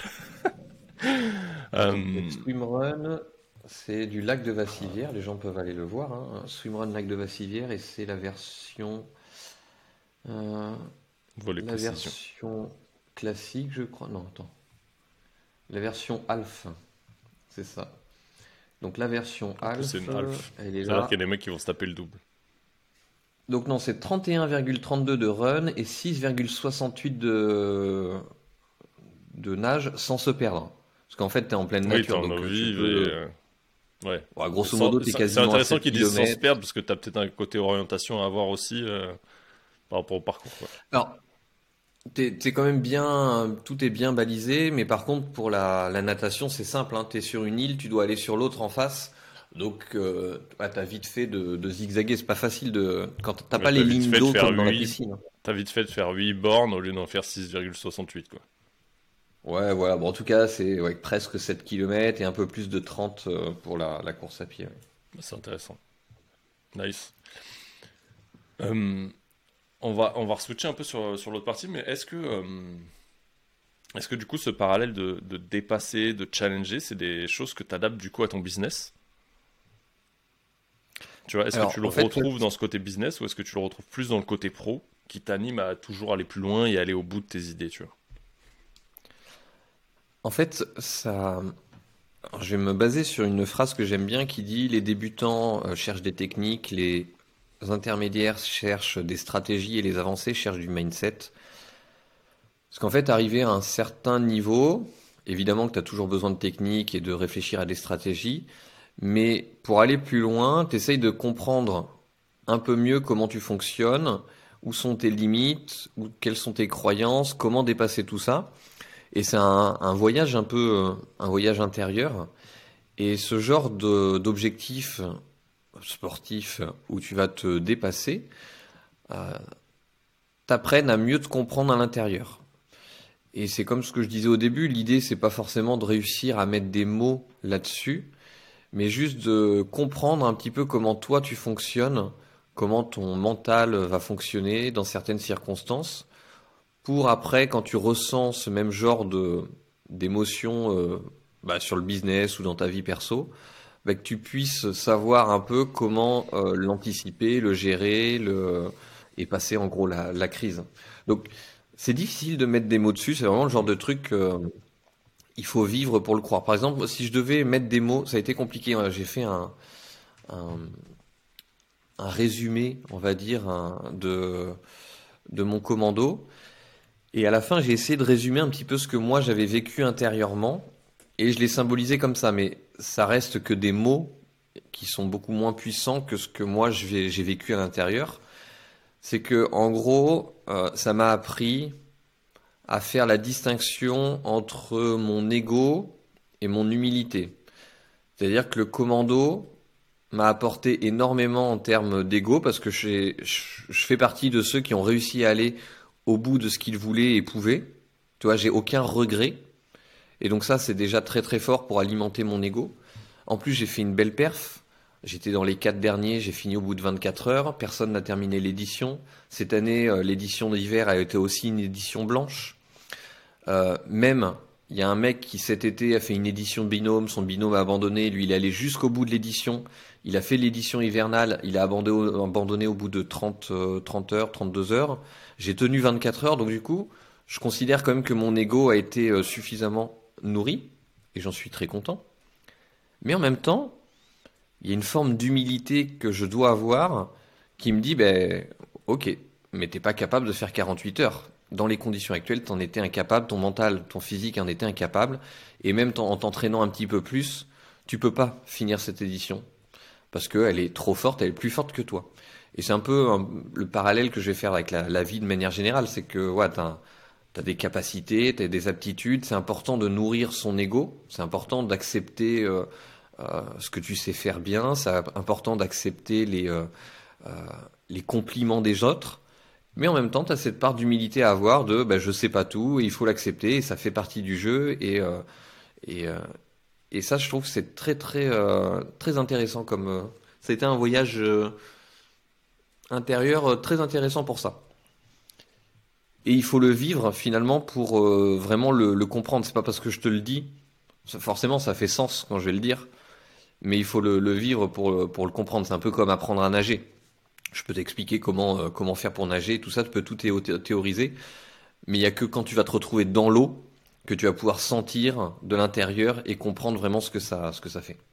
Ouais, carrément. Non, mais je vois, je vois complètement. Et euh, ça me fait penser à un truc. Je n'ai jamais posé la question. du coup, elle m'est venue, alors je vais te la poser. elle n'était pas dans la question. Euh, T'as jamais pensé à. Est-ce que c'est dans les projets d'écrire un livre? Ah. Ah.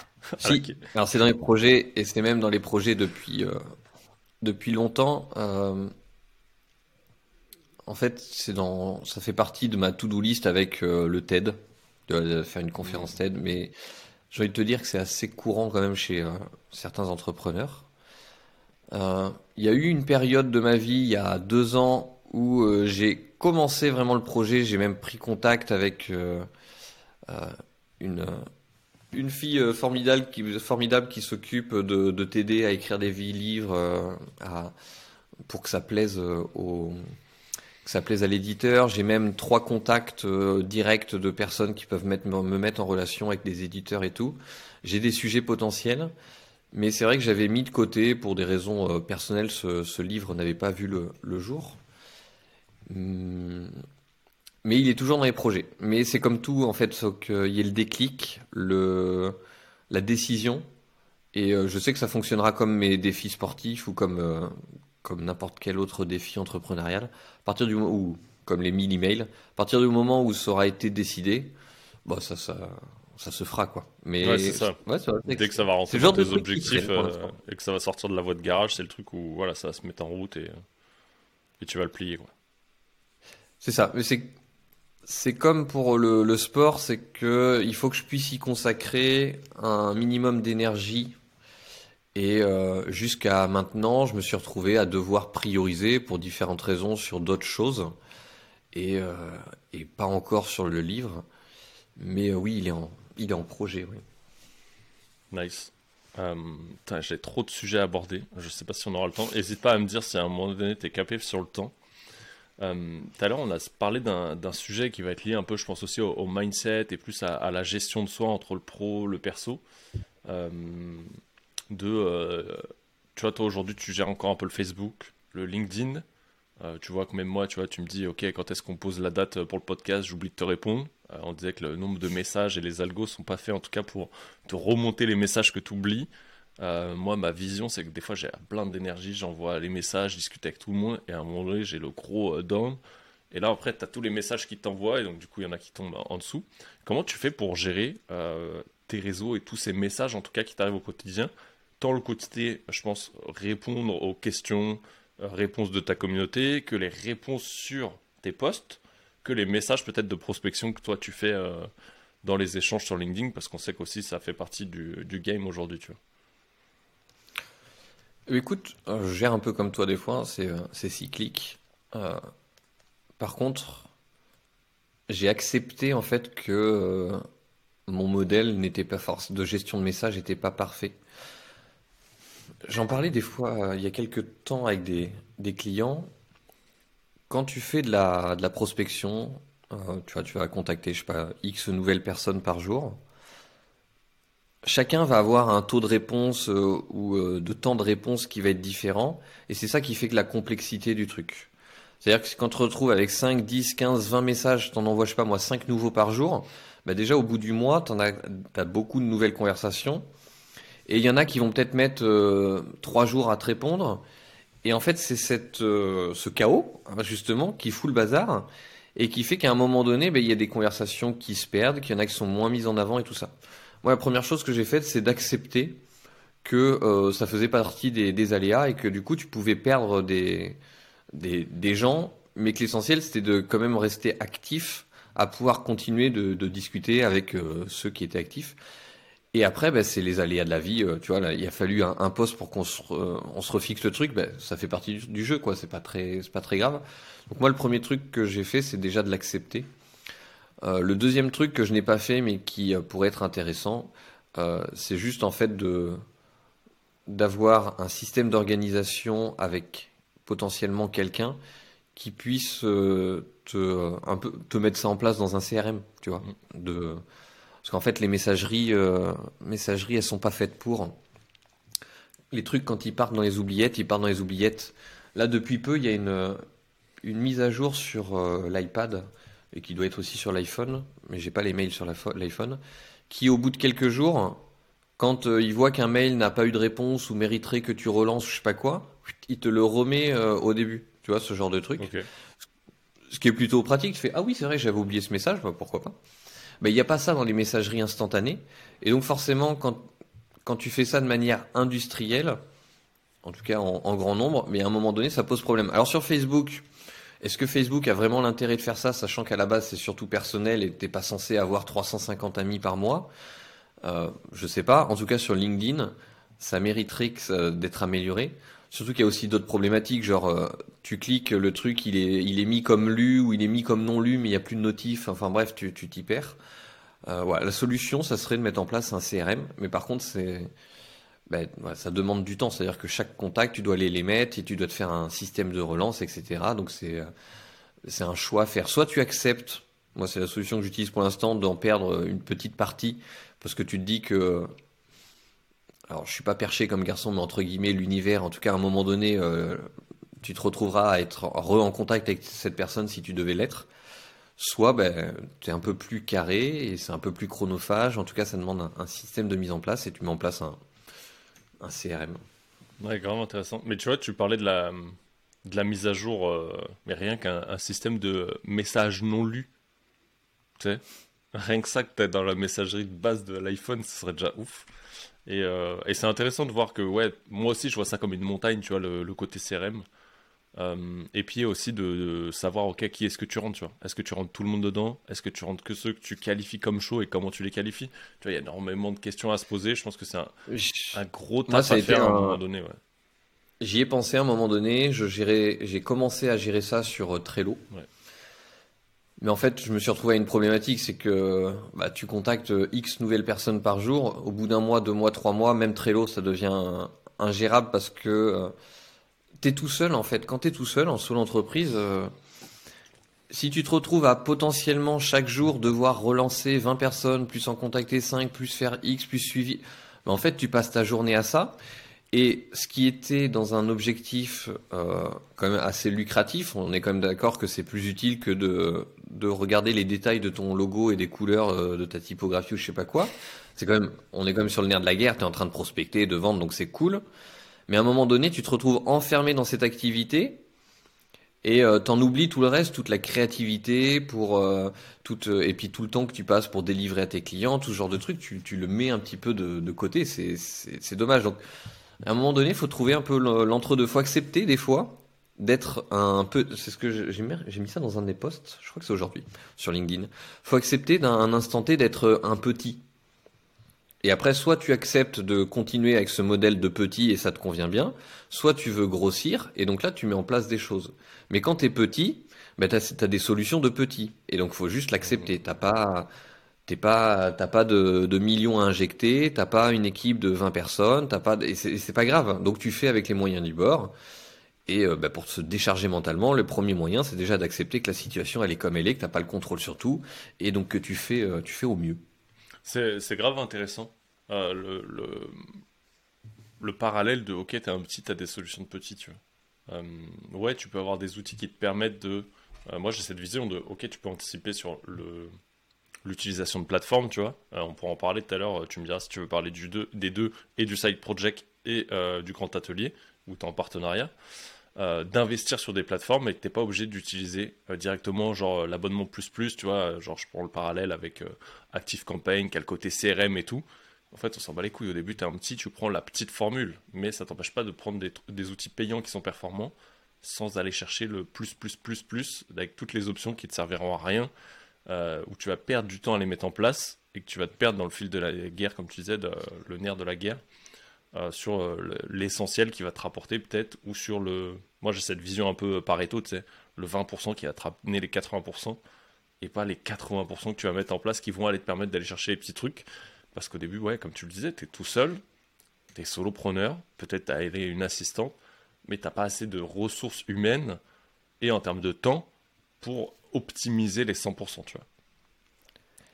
Exactement. Et euh, du coup, pour euh, petit hack pour les gens, pour, euh, pour ça, c'est de, de voir ça comme un défi, c'est-à-dire qu'au lieu de se dire je vais, je vais prendre le, tous les outils, les machins, les options et autres pour avoir un truc qui cartonne, ayez la pensée inverse, c'est comment est-ce que je peux cartonner à mon échelle avec le moins de trucs possible.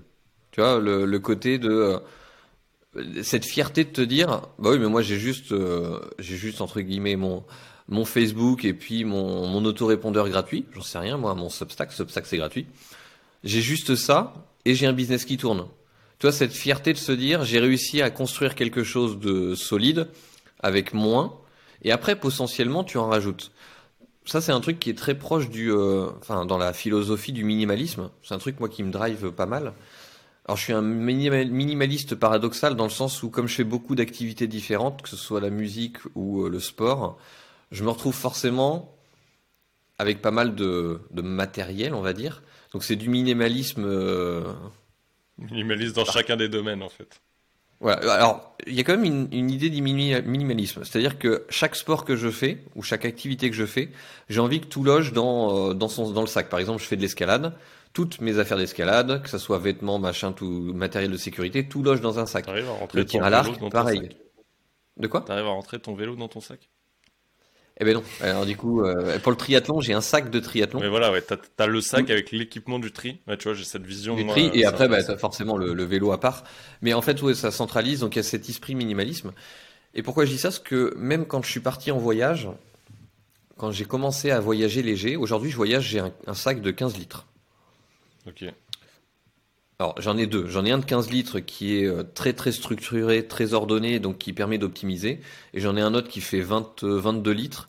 Euh, je peux pas en mettre plus, mais par contre, comme c'est un, sac avec une grande poche, si tu veux aller en mode urbain te promener, il est plus pratique que l'autre. Bon, peu importe, c'est des détails. Le jour où j'ai voulu euh, me mettre au minimalisme, c'était en gros de voyager en avion sans avoir à avoir de valise en soute. Et c'était surtout d'avoir ce confort-là de j'ai mon sac à dos, et puis c'est tout. J'attends pas la valise qui était en soute, j'ai pas une valise à me trimballer même sur roulette. Tu c'est vraiment le mode facile. Je suis urbain et, tout fonctionne euh, tout le temps. Et pour avoir ça, il a fallu que je déconstruise encore une fois le, le nécessaire pour aller en vacances. Et mon objectif, c'était de me dire, il faut qu'en vacances, il y ait un truc qui te manque pour te dire, j'ai poussé suffisamment le vice assez loin pour, me, pour le nombre d'affaires dont j'ai besoin. Parce qu'en fait, souvent, on fait l'inverse. Ah ben ça, on sait jamais, ça pourra servir, ça pourra servir, ça pourra servir. Évidemment, 80% des choses ne servent pas.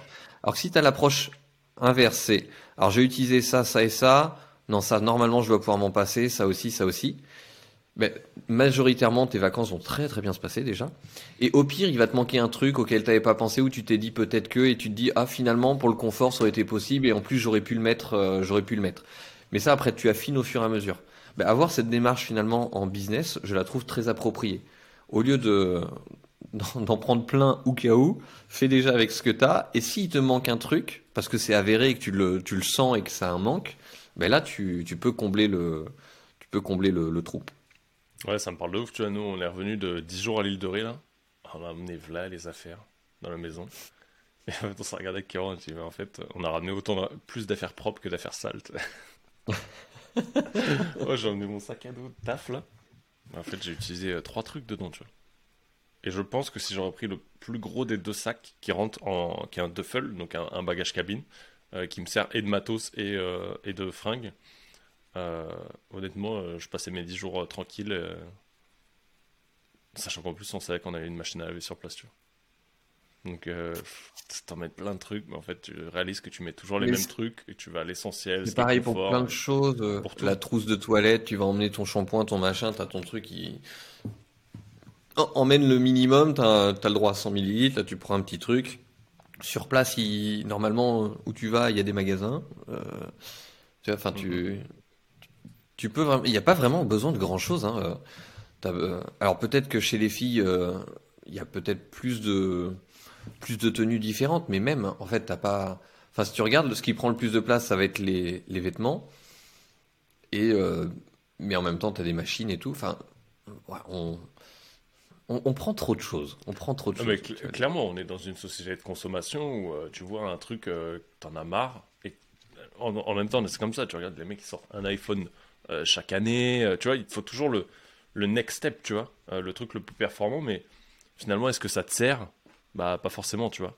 Euh, moi, j'ai toujours le même. Alors, oui, il y a des fonctionnalités que j'ai pas, mais ça me suffit amplement, tu vois. Avant, j'avais une cam, euh, tu vois, tu vois, la cam, elle me sert un peu à tout aujourd'hui.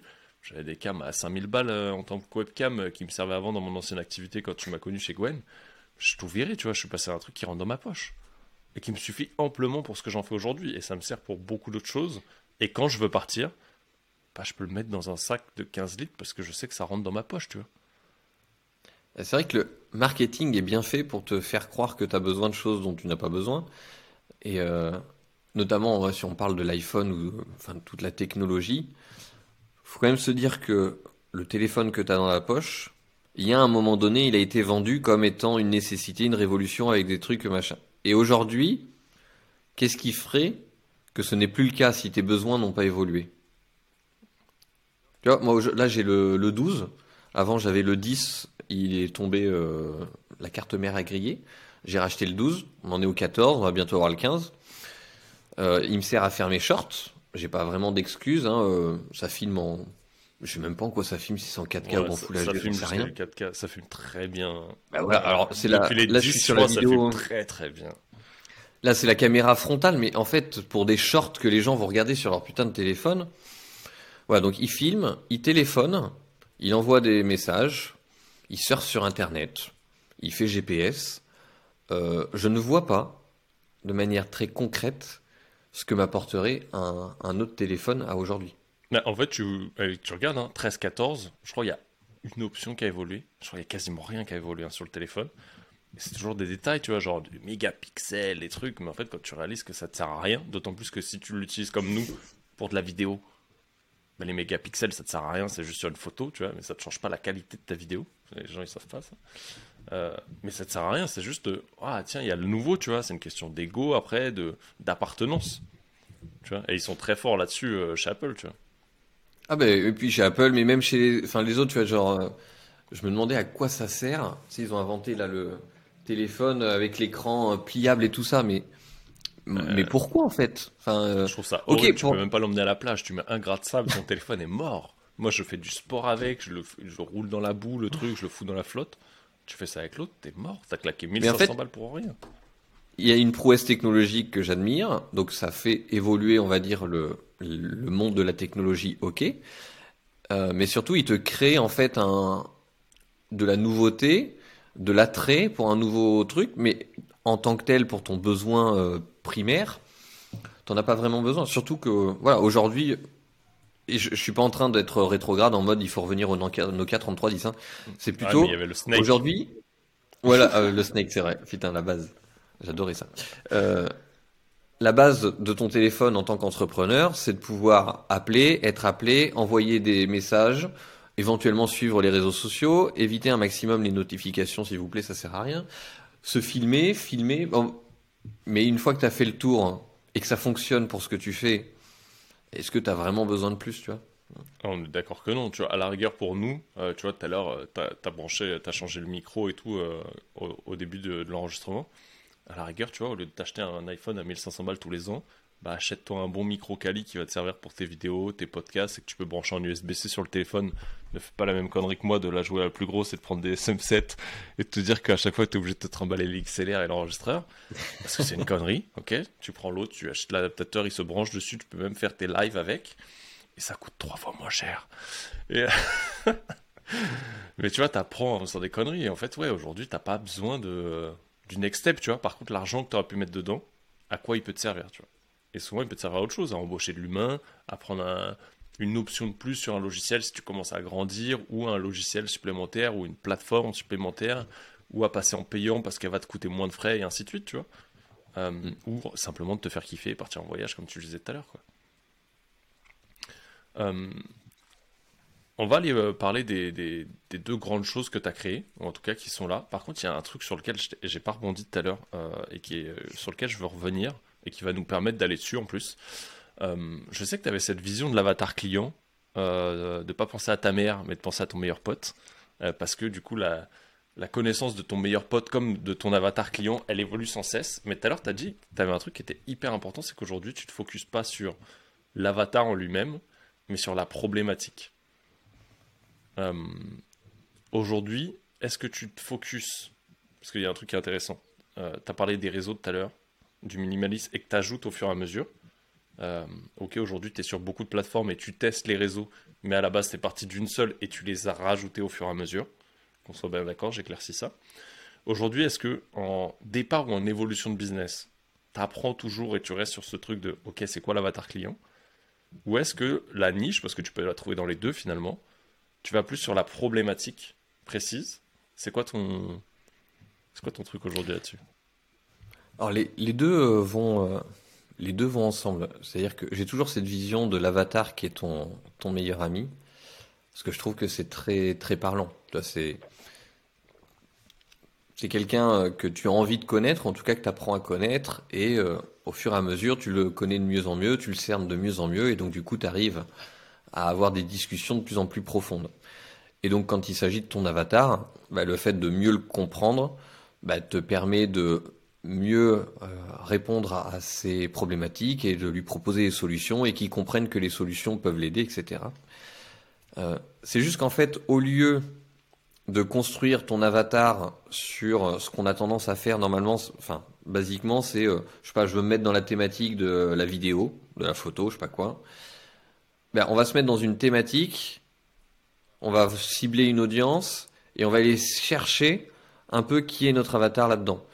Moi, je préfère, au lieu de partir d'une thématique, de me dire, tiens, j'ai cru observer tel problème sur le marché, notamment là chez les freelances, je me suis aperçu que cette euh, sécurité, cette récurrence, le fait de fabriquer des revenus passifs, non pas pour se payer complètement, mais pour aller déjà euh, amortir certaines charges et tout et se rassurer, ben, je me suis dit, tiens, c'est une problématique qui a l'air d'être euh, d'être valable.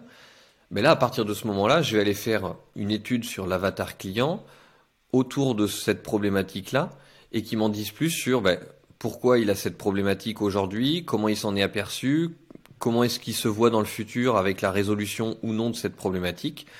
Et euh, du coup, tu fais l'étude de ton avatar, mais en fonction d'une problématique que tu as hypothétiquement trouvée.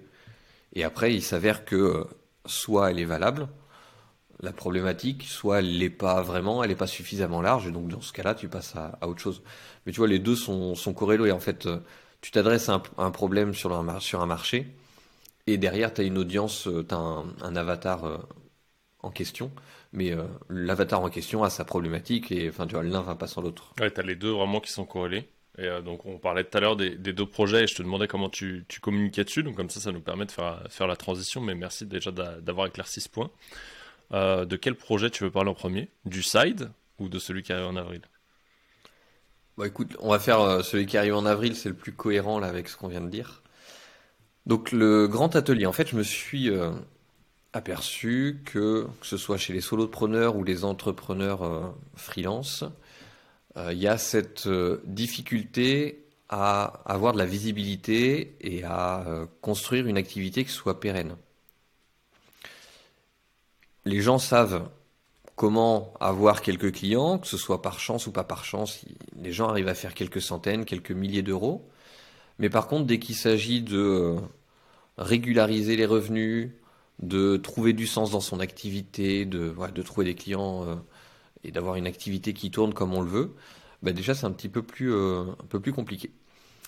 Et moi, je crois très fort au fait que si tu veux qu'une méthode fonctionne, il faut t'approprier la méthode, et donc le meilleur moyen de s'approprier la méthode, c'est d'avoir sa propre méthode. Mais pour avoir sa propre méthode, il faut comprendre euh, les fondamentaux et comment fonctionnent les autres méthodes et sur quoi elles s'appuient pour finalement construire ta propre méthode. Donc la promesse du grand atelier, en fait, c'est ça. C'est euh, sur quatre jours, c'est de te mettre euh, le pied à l'étrier pour que tu puisses non pas copier une méthode, mais que tu puisses te créer ta propre méthode. Et pour ça, en fait, on fait appel à 15 experts différents, ce qui permet que chaque expert intervienne dans sa thématique, te fasse réfléchir sur les problématiques autour de cette, euh, de cette thématique, pour que tu puisses avoir des réflexions et, de la, et puis derrière une mise en action pour pouvoir derrière, toi, te construire ta propre stratégie euh, au final. Donc c'est vraiment ça la, promesse.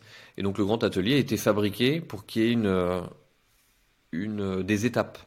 C'est-à-dire que tu arrives jour 1, on va voir tout ce qui est les fondamentaux, l'offre, l'avatar, le positionnement, tout ce genre de choses. Chose qui est indispensable en fait pour n'importe quelle entreprise. Deuxième jour, on continue avec tout ce qui est vente et prospection. Parce qu'à un moment donné, ce que tu as créé le jour 1, bah, il va falloir le vendre. Jour 3, on parle de tout ce qui est branding, communication, réseaux sociaux, dans l'objectif de valoriser, de mettre en avant tout le travail que tu as fait en avant, en, amont, et puis surtout pour construire cette pérennisation dans ton activité. Et le jour 4, qui aurait pu être placé euh, à d'autres moments, c'est euh, le mindset, donc ta posture de dirigeant, comment, euh, comment tu fais face à tes croyances vis-à-vis -vis de l'argent, comment tu incarnes une posture de leadership, comment est-ce que tu crées ton activité si par exemple toi tu as, une autre activité à côté, comment est-ce que tu gères la transition, comment est-ce que tu t'organises, voilà, tout ce genre de choses, qui fait qu'au bout des quatre jours, tu auras normalement toutes les billes pour, euh, avoir, euh, pour te construire ta propre méthode. Et pour euh, appuyer et accentuer encore plus les choses, il y aura des ateliers de travail de groupe, c'est-à-dire que les gens pourront se regrouper entre eux et travailler ensemble un peu en mode mastermind sur des thématiques précises pour, euh, bah, pour, euh, pour progresser ensemble. Il y aura euh, une session de table ronde où je peux déjà directement dire le sujet, c'est inbound contre outbound marketing. Donc l'idée n'est pas de dire il y en a un qui est mieux que l'autre, mais l'idée c'est plutôt de réunir la majorité des intervenants pour discuter autour de ce sujet-là et faire émerger certaines réflexions, toujours dans l'idée de se construire sa propre euh, méthodologie. Donc voilà un peu la promesse du, grand atelier qui se déroulera du, 11 au 14 avril. Et on a fait le choix euh, volontaire de rendre cet événement uniquement payant pour que les gens qui viennent euh, viennent parce qu'ils ont envie de travailler sur leur, sur leur business et ils ont envie d'être pris par, la main et, voilà, et chacun, chacun sera sera là comme un comme si on n'était pas en ligne hein, d'ailleurs, comme si on était en présentiel. Vraiment, l'objectif c'est que les gens y viennent, on travaille ensemble pendant quatre jours. C'est un, un peu en mode bootcamp, mais euh, sur quatre jours intensifs. Et, euh, et voilà, on, on, remue un peu le, remue un petit peu tout, tout, tout ça pour, euh, pour créer quelque chose de bien à la fin. Top. Il y a un lien direct pour y accéder, comme ça tous ceux à qui, enfin, qui ça a parlé en tout cas, et si tu veux préciser un peu pour qui c'est fait, euh, je le mets direct dans la description du podcast, comme ça c'est accessible sur toutes les plateformes. S'il est simple, tu peux nous partager. Alors déjà, si tu vas sur euh, legrandatelier.fr, tu arrives sur la page, euh, la page de capture aujourd'hui qui te donne accès à déjà du contenu gratuit. Parce que comme l'événement est complètement payant, on a voulu donner aux gens une estimation un petit peu de ce qui pouvait, des informations qu'ils pouvaient y trouver, de l'univers qui pouvait se créer autour du grand atelier. Donc la majorité des intervenants ont fait, des capsules vidéo, moi j'en ai tourné également, et l'objectif c'est de vous apporter de la, valeur. Donc déjà legrandatelier.fr, tu as tout, euh, tout un tas de, données, et après bah, pour accéder au, grand atelier, t'inquiète pas, le bouton il est un peu partout, euh, il y a des mails, enfin voilà, il y aura une incitation à y participer, euh, bien évidemment, c'est un peu la base. tu auras tout en ton donné à l'intérieur. Est-ce que tu veux nous préciser pour qui c'est fait? Oui, alors du coup, c'est fait pour tous les euh, freelance, solopreneurs, infopreneurs qui veulent pérenniser, développer et pérenniser leur euh, activité. Donc, soit des gens qui ont du mal à décoller et qui, ont, qui font face à un plafond de verre, soit des gens qui ont du mal à stabiliser leur activité. Voire, pour certains, qui ont du mal à trouver du sens, parce que souvent, alors il y a plusieurs raisons sur le manque de sens dans l'activité, mais une des raisons, ça peut être justement le fait d'avoir une méthodologie qui n'est pas, qui nous correspond pas. Et donc on a envie de changer les choses, mais on ne sait pas trop comment s'y prendre. Donc voilà, c'est un peu les trois, euh, les trois centres d'intérêt. Top. Donc si ça te parle, tu vas sur legrandatelier.fr, tu retrouves Fabien et la totalité des 15 intervenants de l'autre côté jusqu'au 31 mars, c'est ça pour les capsules vidéo? Oui, alors après, elles seront toujours, euh, euh, accessibles à partir du moment où tu as, donné ton adresse email, tu as accès. Et après, 11 au 14 avril pour le bootcamp. le bootcamp, tu l'as fait sponsoriser ou euh, si tu veux nous en parler. Oui, alors on a un sponsor euh, pour ce, grand atelier, c'est euh, System.io. en fait, c'était celui qui nous paraissait à la base le plus pertinent parce que moi je l'utilise beaucoup. Je trouve que c'est un outil qui est vraiment très bien, très bien fait, qui est pas très cher et voilà. J'avais beaucoup de, de préjugés avant de l'utiliser parce que j'avais pu utiliser un autre concurrent français que j'avais pas trop aimé.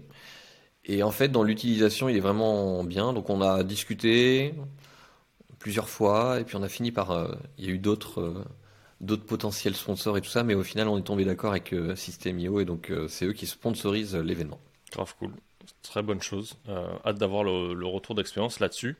je pense que pour pas polluer en termes de, le, le, side, on aura l'occasion d'en reparler, quitte à se faire un petit live et autres ensemble plus, plus précisément.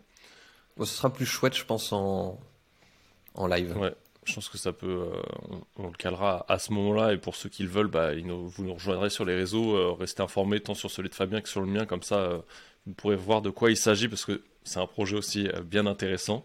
Donc, hâte qu'on puisse en discuter là-dessus. J'ai des petites questions signature avant qu'on arrive à, à, la fin du podcast, que du coup, ça fait quand même, je pense, 1h40, 41. Euh, Joe Rogan n'a qu'à bien se tenir. ah, laisse tomber, mec. Euh, est-ce qu'il y a. Euh, est-ce qu'il y a une ressource en particulier? Euh, Je donne pas forcément de thématique tant sur le mindset, marketing, copywriting, ou tu peux même propulser ta chaîne YouTube, et encore je crois que tu l'utilises plus trop aujourd'hui, qui pour toi était un game changer ou t'a permis de repousser plus loin en tout cas? Euh, tes connaissances, tes limites, euh, quelque chose qui a vraiment été un game changer dans ta vie pour toi et ton business Alors oui, moi il y a un double concept que j'adore, c'est celui de euh, l'effet cumulé et de la pratique délibérée. L'un ne va pas sans l'autre.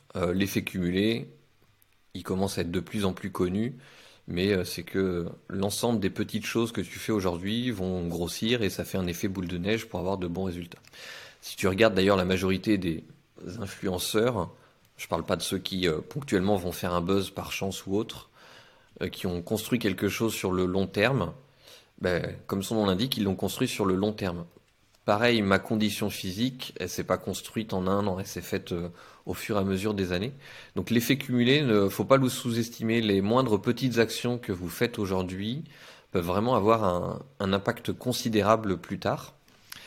Et euh, la pratique délibérée, c'est quoi? C'est ce qui va différencier euh, l'évolution à euh, expérience équivalente. Je m'explique. En fait, on parle souvent de, de l'expérience en mode, ouais, j'ai 5 ans, 10 ans, 15 ans, 20 ans d'expérience. Mais ça ne veut pas dire grand-chose parce que qu'est-ce que tu as fait pendant ces 5 ans, 10 ans, 15 ans, 20 ans? Est-ce que tu as pratiqué Est-ce que tu n'as pas pratiqué? Et à quel point tu t'es remis en question? Moi, je sais que c'est une capacité que j'ai quand j'apprends une nouvelle activité. Je, je repense à, par exemple au tir à l'arc. J'ai cette capacité à analyser, prendre du recul sur ce que je fais, à déconstruire, à remettre en, cause, ce que je sais faire pour m'améliorer. Et donc, bah, ça va me, me biaiser, ça va me, me refaire descendre d'un niveau pendant quelques minutes, quelques heures, quelques mois, suivant ce que tu changes. Mais par contre, ça va te redonner de l'élan. Et il y a beaucoup de gens qui s'appuient beaucoup sur l'expérience en mode. euh, J'ai l'exemple de quelqu'un qui faisait du violon depuis 15 ans, mais qui jouait pas très bien, en fait. Mais parce que euh, cette personne jouait du violon depuis 15 ans. Elle jouait. Elle remettait pas en cause ses capacités, elle repoussait pas ses limites, elle n'était pas là à se dépasser, à chercher à s'améliorer. Et quant à cette euh, volonté cette, euh, de pratiquer mieux la fois d'après que la fois précédente, bah, du coup forcément tu vas progresser. Et donc ça, combiné à l'effet cumulé, bah, ça, fonctionne très bien. Je, enfin, je, je l'ai mis en place en musique. Euh, Quand on me demande si je joue bien, j'ai du mal à dire oui et j'ai du mal à dire non. C'est ta l'humilité, t'as envie de dire bah ouais, je me débrouille, mais bon, le fait est que le fait est que je, joue quand même très bien par rapport à la majorité des gens. Mais c'est pas pour rien, euh, c'est parce que pendant euh, bah déjà tout mon, tout mon conservatoire, pendant 15 ans, j'ai travaillé une heure, deux heures, trois heures par jour. Je suis monté même des fois à 5, 6 heures par jour. Et pas 5, 6 heures à jouer, 5, 6 heures à, à me prendre la tête, à vouloir m'améliorer et à, et, tu vois, à me, à me planter et à, et à, et, faire mieux. Et donc forcément, ça mis bout à bout, ça, ça ne peut que donner des, des résultats. Sport, entrepreneuriat, musique, tout ce que tu veux. Effet cumulé. Il y a un livre très bien. Alors, moi, je l'avais écouté. Je l'ai lu aussi. Je l'ai en livre. Je crois que je l'avais surtout écouté. The Compound Effect de. Hardy. Hein? C'est euh, Darren Hardy, c'est pas ça? Da- da- Ouais, c'est ça. Donc c'est un très très bon euh, très très bon bouquin. Après, est-ce qu'il y a besoin de tout le lire pour comprendre le principe? Je ne suis pas sûr. En tout cas, euh, j'avais trouvé ça sympa. Ça et l'effet cumulé. Et après, si on voulait rajouter un troisième ingrédient qui marche bien, euh, le côté focus. Il y a un livre aussi pour ça, hein, The One Thing. le côté, bah, plus tu es obstiné par un seul truc et plus vite tu as de résultats. Ah, le tir à l'arc, par exemple, pour donner un ordre d'idée, j'ai passé. Alors, c'est l'équivalent. Je vais donner l'équivalent comme au judo, ça parlera aux gens, mais en un an, jour pour jour, je suis passé de complet débutant à- qui n'a jamais touché un, un arc à euh, ceinture noire euh, de ceinture, enfin ceinture noire, vois, Ouais, l'équivalent, la, la flèche, euh, la flèche d'or en tir à l'arc. Par contre, ça c'est le côté storytelling euh, sympa.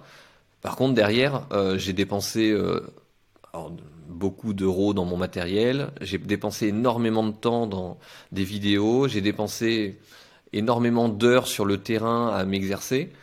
Et donc voilà, ça s'est pas fait en un claquement de doigts, c'est juste qu'il y a eu énormément de, de, trucs, mais c'est surtout que j'étais focus, quoi. Tu vois, pendant un an, grosso modo, euh, il y avait que le tir à l'arc dans ma vie. C'est c'est hyper intéressant euh, ce côté euh, focus, euh, compound effect pour l'effet cumulé et euh, pratique délibérée. Euh, je sais que c'est euh, Alexis de Tribu Indé qui en parlait aussi euh, dans son livre. La différence entre la pratique normale pour ton activité et la pratique délibérée. Et ça me fait penser à Jordan dans ses reportages où ouais, le mec, au-delà des entraînements, il s'entraînait avant et après. Et il s'entraînait plus dur que les autres quelque part, mais parce que ouais, c'était sa passion et un peu comme toi avec ton, ton histoire sur le tir à l'arc. Euh, je trouve ça grave stylé. Euh, putain, tu vas m'embarquer sur un sujet. euh, je sais pas si on l'aborde maintenant, mais c'est comment. Je vais la poser la question, faut que je la pose.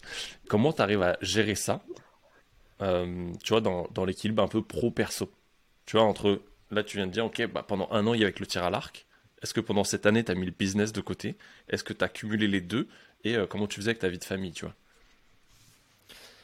Alors, déjà, de base, je suis quelqu'un relativement organisé dans ma gestion d'emploi du temps. Dans mes papiers, pas du tout. Ah, il faut bien qu'il y ait un, truc qui aille pas.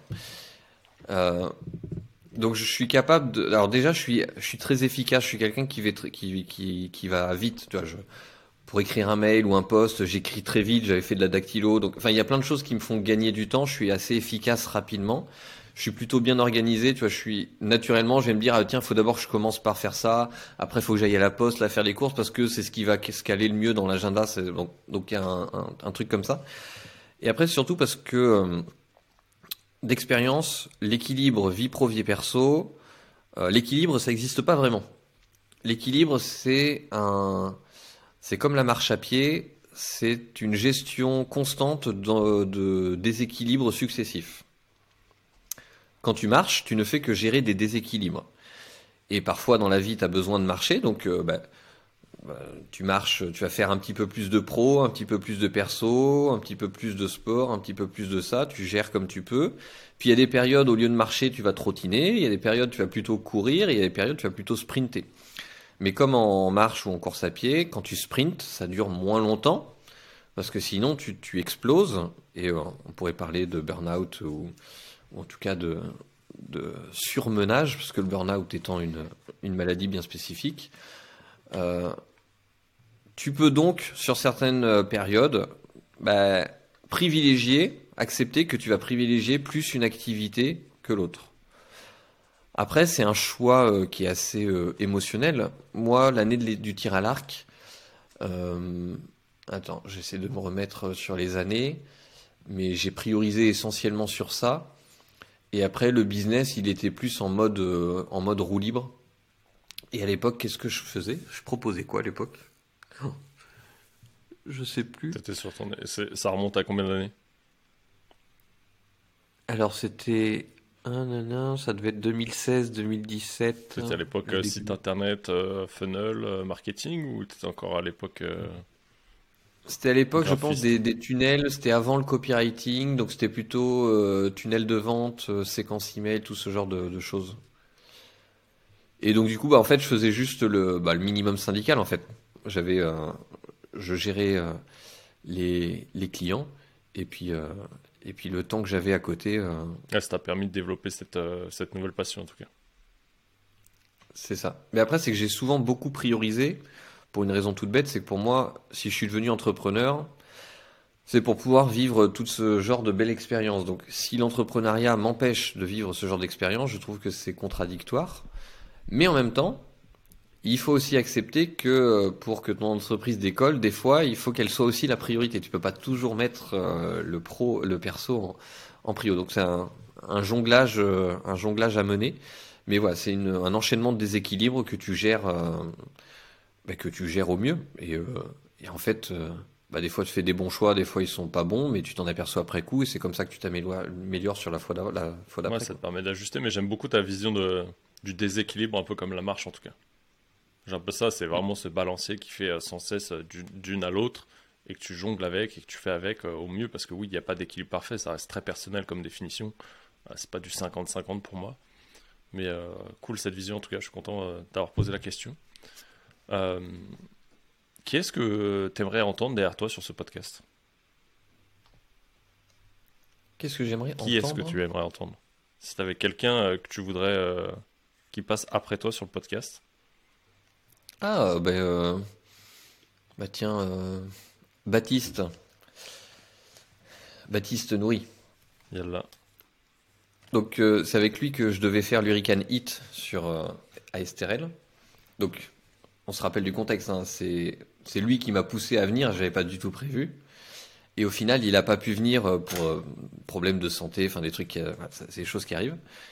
Et donc finalement, je me suis retrouvé à le faire tout seul. Ouais, tu vois, je savais même pas que c'était lui qui avait le problème. J'allais dire, putain, j'étais pas au courant qu'il l'avait fait. Ben oui, forcément, s'il l'a pas fait. euh, C'est ça. Mais ça devait, hein, il s'était préparé et tout, et puis bah tu, tu prévois pas les soucis pro, euh, les soucis perso, euh, tu peux pas. Les choses, t'as pas le contrôle, t'acceptes. Ouais, c'est ça, tu fais avec. Voilà. Comme tu disais tout à l'heure. Et ben oui, Baptiste, il serait hyper intéressant. On a, on a pas mal de points communs en- en- ensemble et ouais, je suis sûr qu'il a plein de belles choses à dire. Vas-y, carrément. J'ai de checker ça avec lui. Ça fait un bail en plus qu'on n'a pas échangé. Euh, J'ai ma petite question signature. Quelle est ta définition d'un leader, Fabien? Ah, c'est une très bonne question, parce que j'ai euh, j'ai créé du contenu sur, sur ça. Euh, parce que justement, en tant que.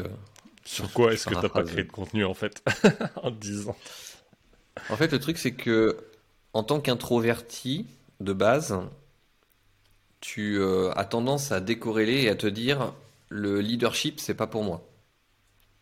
T'as vite tendance à te dire, bah, moi, de toute façon, je suis un, je suis timide, je suis plutôt, euh, ouais, je suis plutôt euh, calme. Euh, le leadership, c'est celui qui a une grande gueule, qui a du charisme et autres. Et en fait, tu aperçois que déjà, c'est très subjectif. Et que pour incarner le leadership, moi, le meilleur conseil que je puisse donner, c'est juste d'être soi-même et d'oser être soi-même et d'accepter d'être soi-même. En gros, de dire ce qu'on pense, mais de penser aussi ce qu'on dit sans, sans rétention. En fait, le leader, c'est assez paradoxal, mais il cherche pas à embarquer les gens. Il a un message, il veut le faire passer, c'est comme ça. Et c'est à prendre ou à laisser. Et tu acceptes ou non. Et à partir du moment où tu as cette posture de j'ai mon message et euh, je suis d'accord avec moi-même, et puis euh, si t'es pas d'accord, bah, c'est pas grave, je t'aime quand même, mais euh, je reste droit dans mon, avec mon message et je l'incarne, c'est ce qui donne le, le plus de leadership. Et j'avais posé la question, c'est marrant, j'avais fait une vidéo, c'est pas si vieux, ça doit y a- ça faire il y a 3 ans, 2 ans et demi, où je disais que naturellement, je n'étais pas quelqu'un de, spécialement charismatique, parce que je me considère pas comme tel.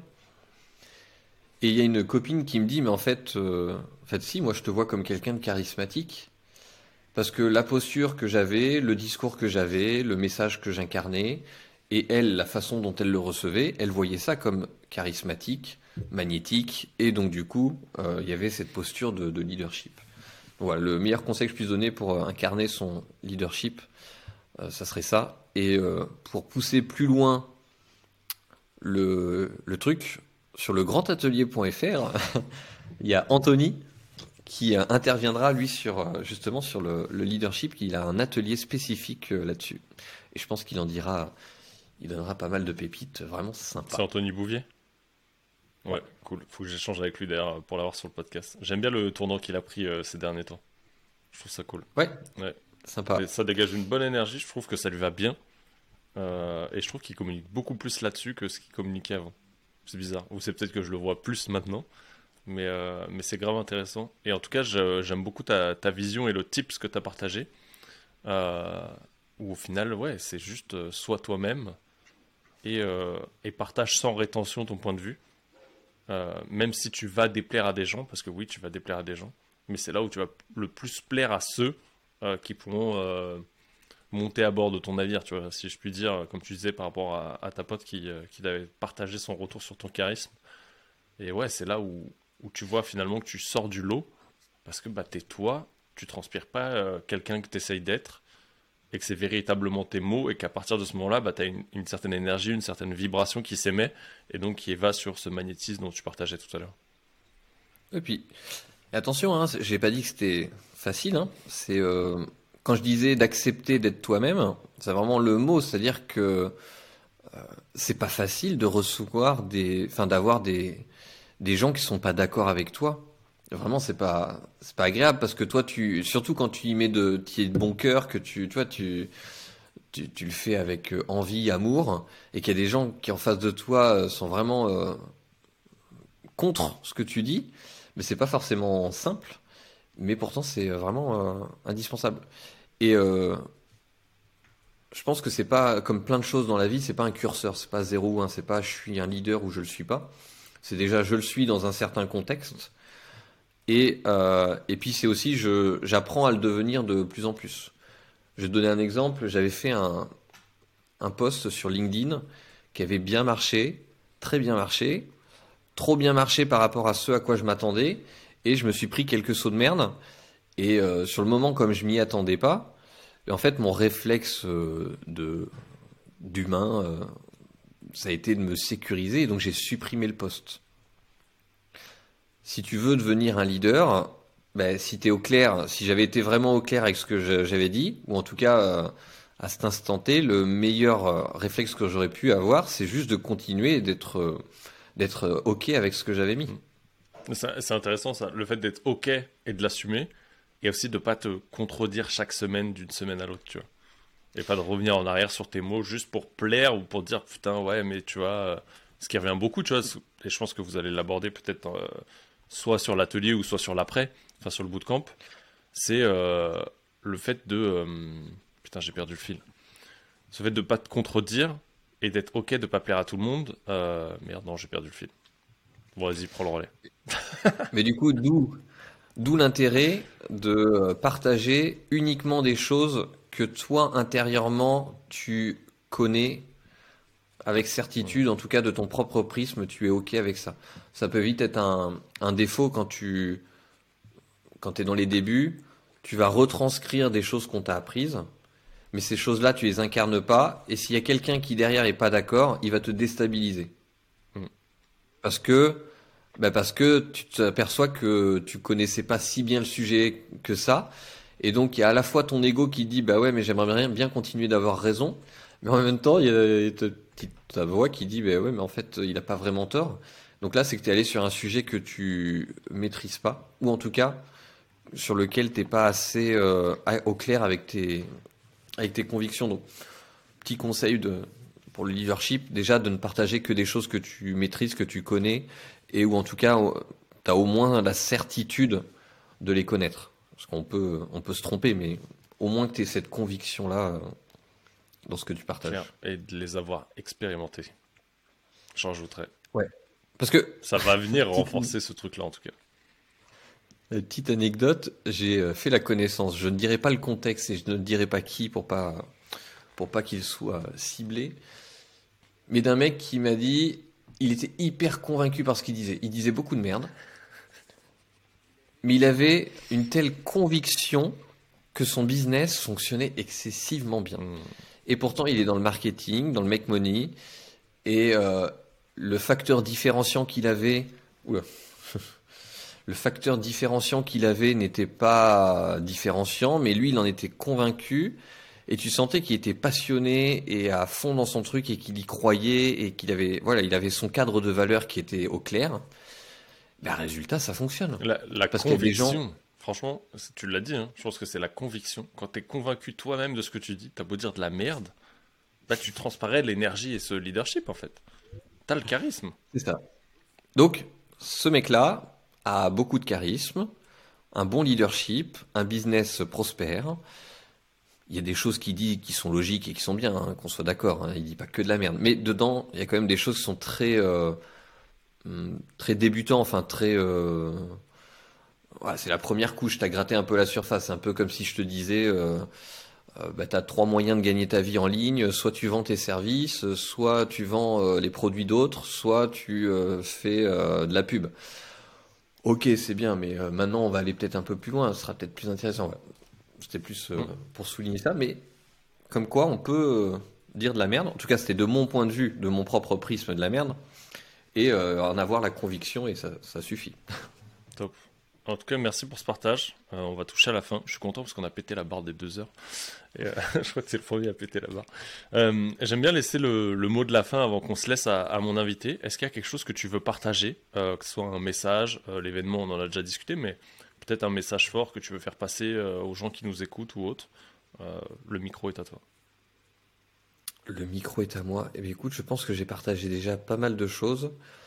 je pense aussi, ouais.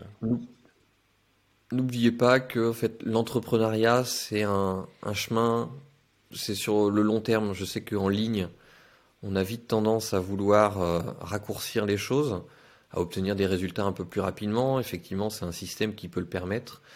Mais n'oubliez pas de la jouer euh, long terme. Parce qu'en 10 ans, pourtant 10 ans, c'est quand même relativement court.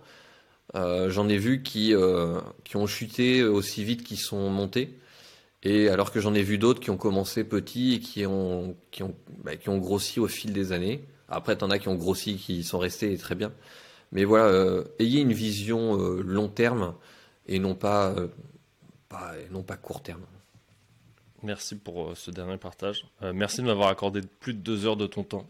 C'était grave stylé. je suis, je suis vraiment content qu'on a réussi à faire ce podcast. Et, et ouais, hâte de découvrir la suite pour toi en tout cas. Et j'espère que ceux qui sont restés à la fin ont pris connaissance de toutes les pépites. Moi, je partagerai dans tous les cas en description du podcast toutes les ressources pour te retrouver. Euh, et celles que tu me partageras, que tu voudras que je mette en avant. Euh, tant le LinkedIn, le Facebook, le Substack et le grand atelier. Euh, comme ça, au moins ça sera fait, ce sera plus facile pour vous de les retrouver. Et merci encore une fois à toi, c'était très cool. Merci Nico.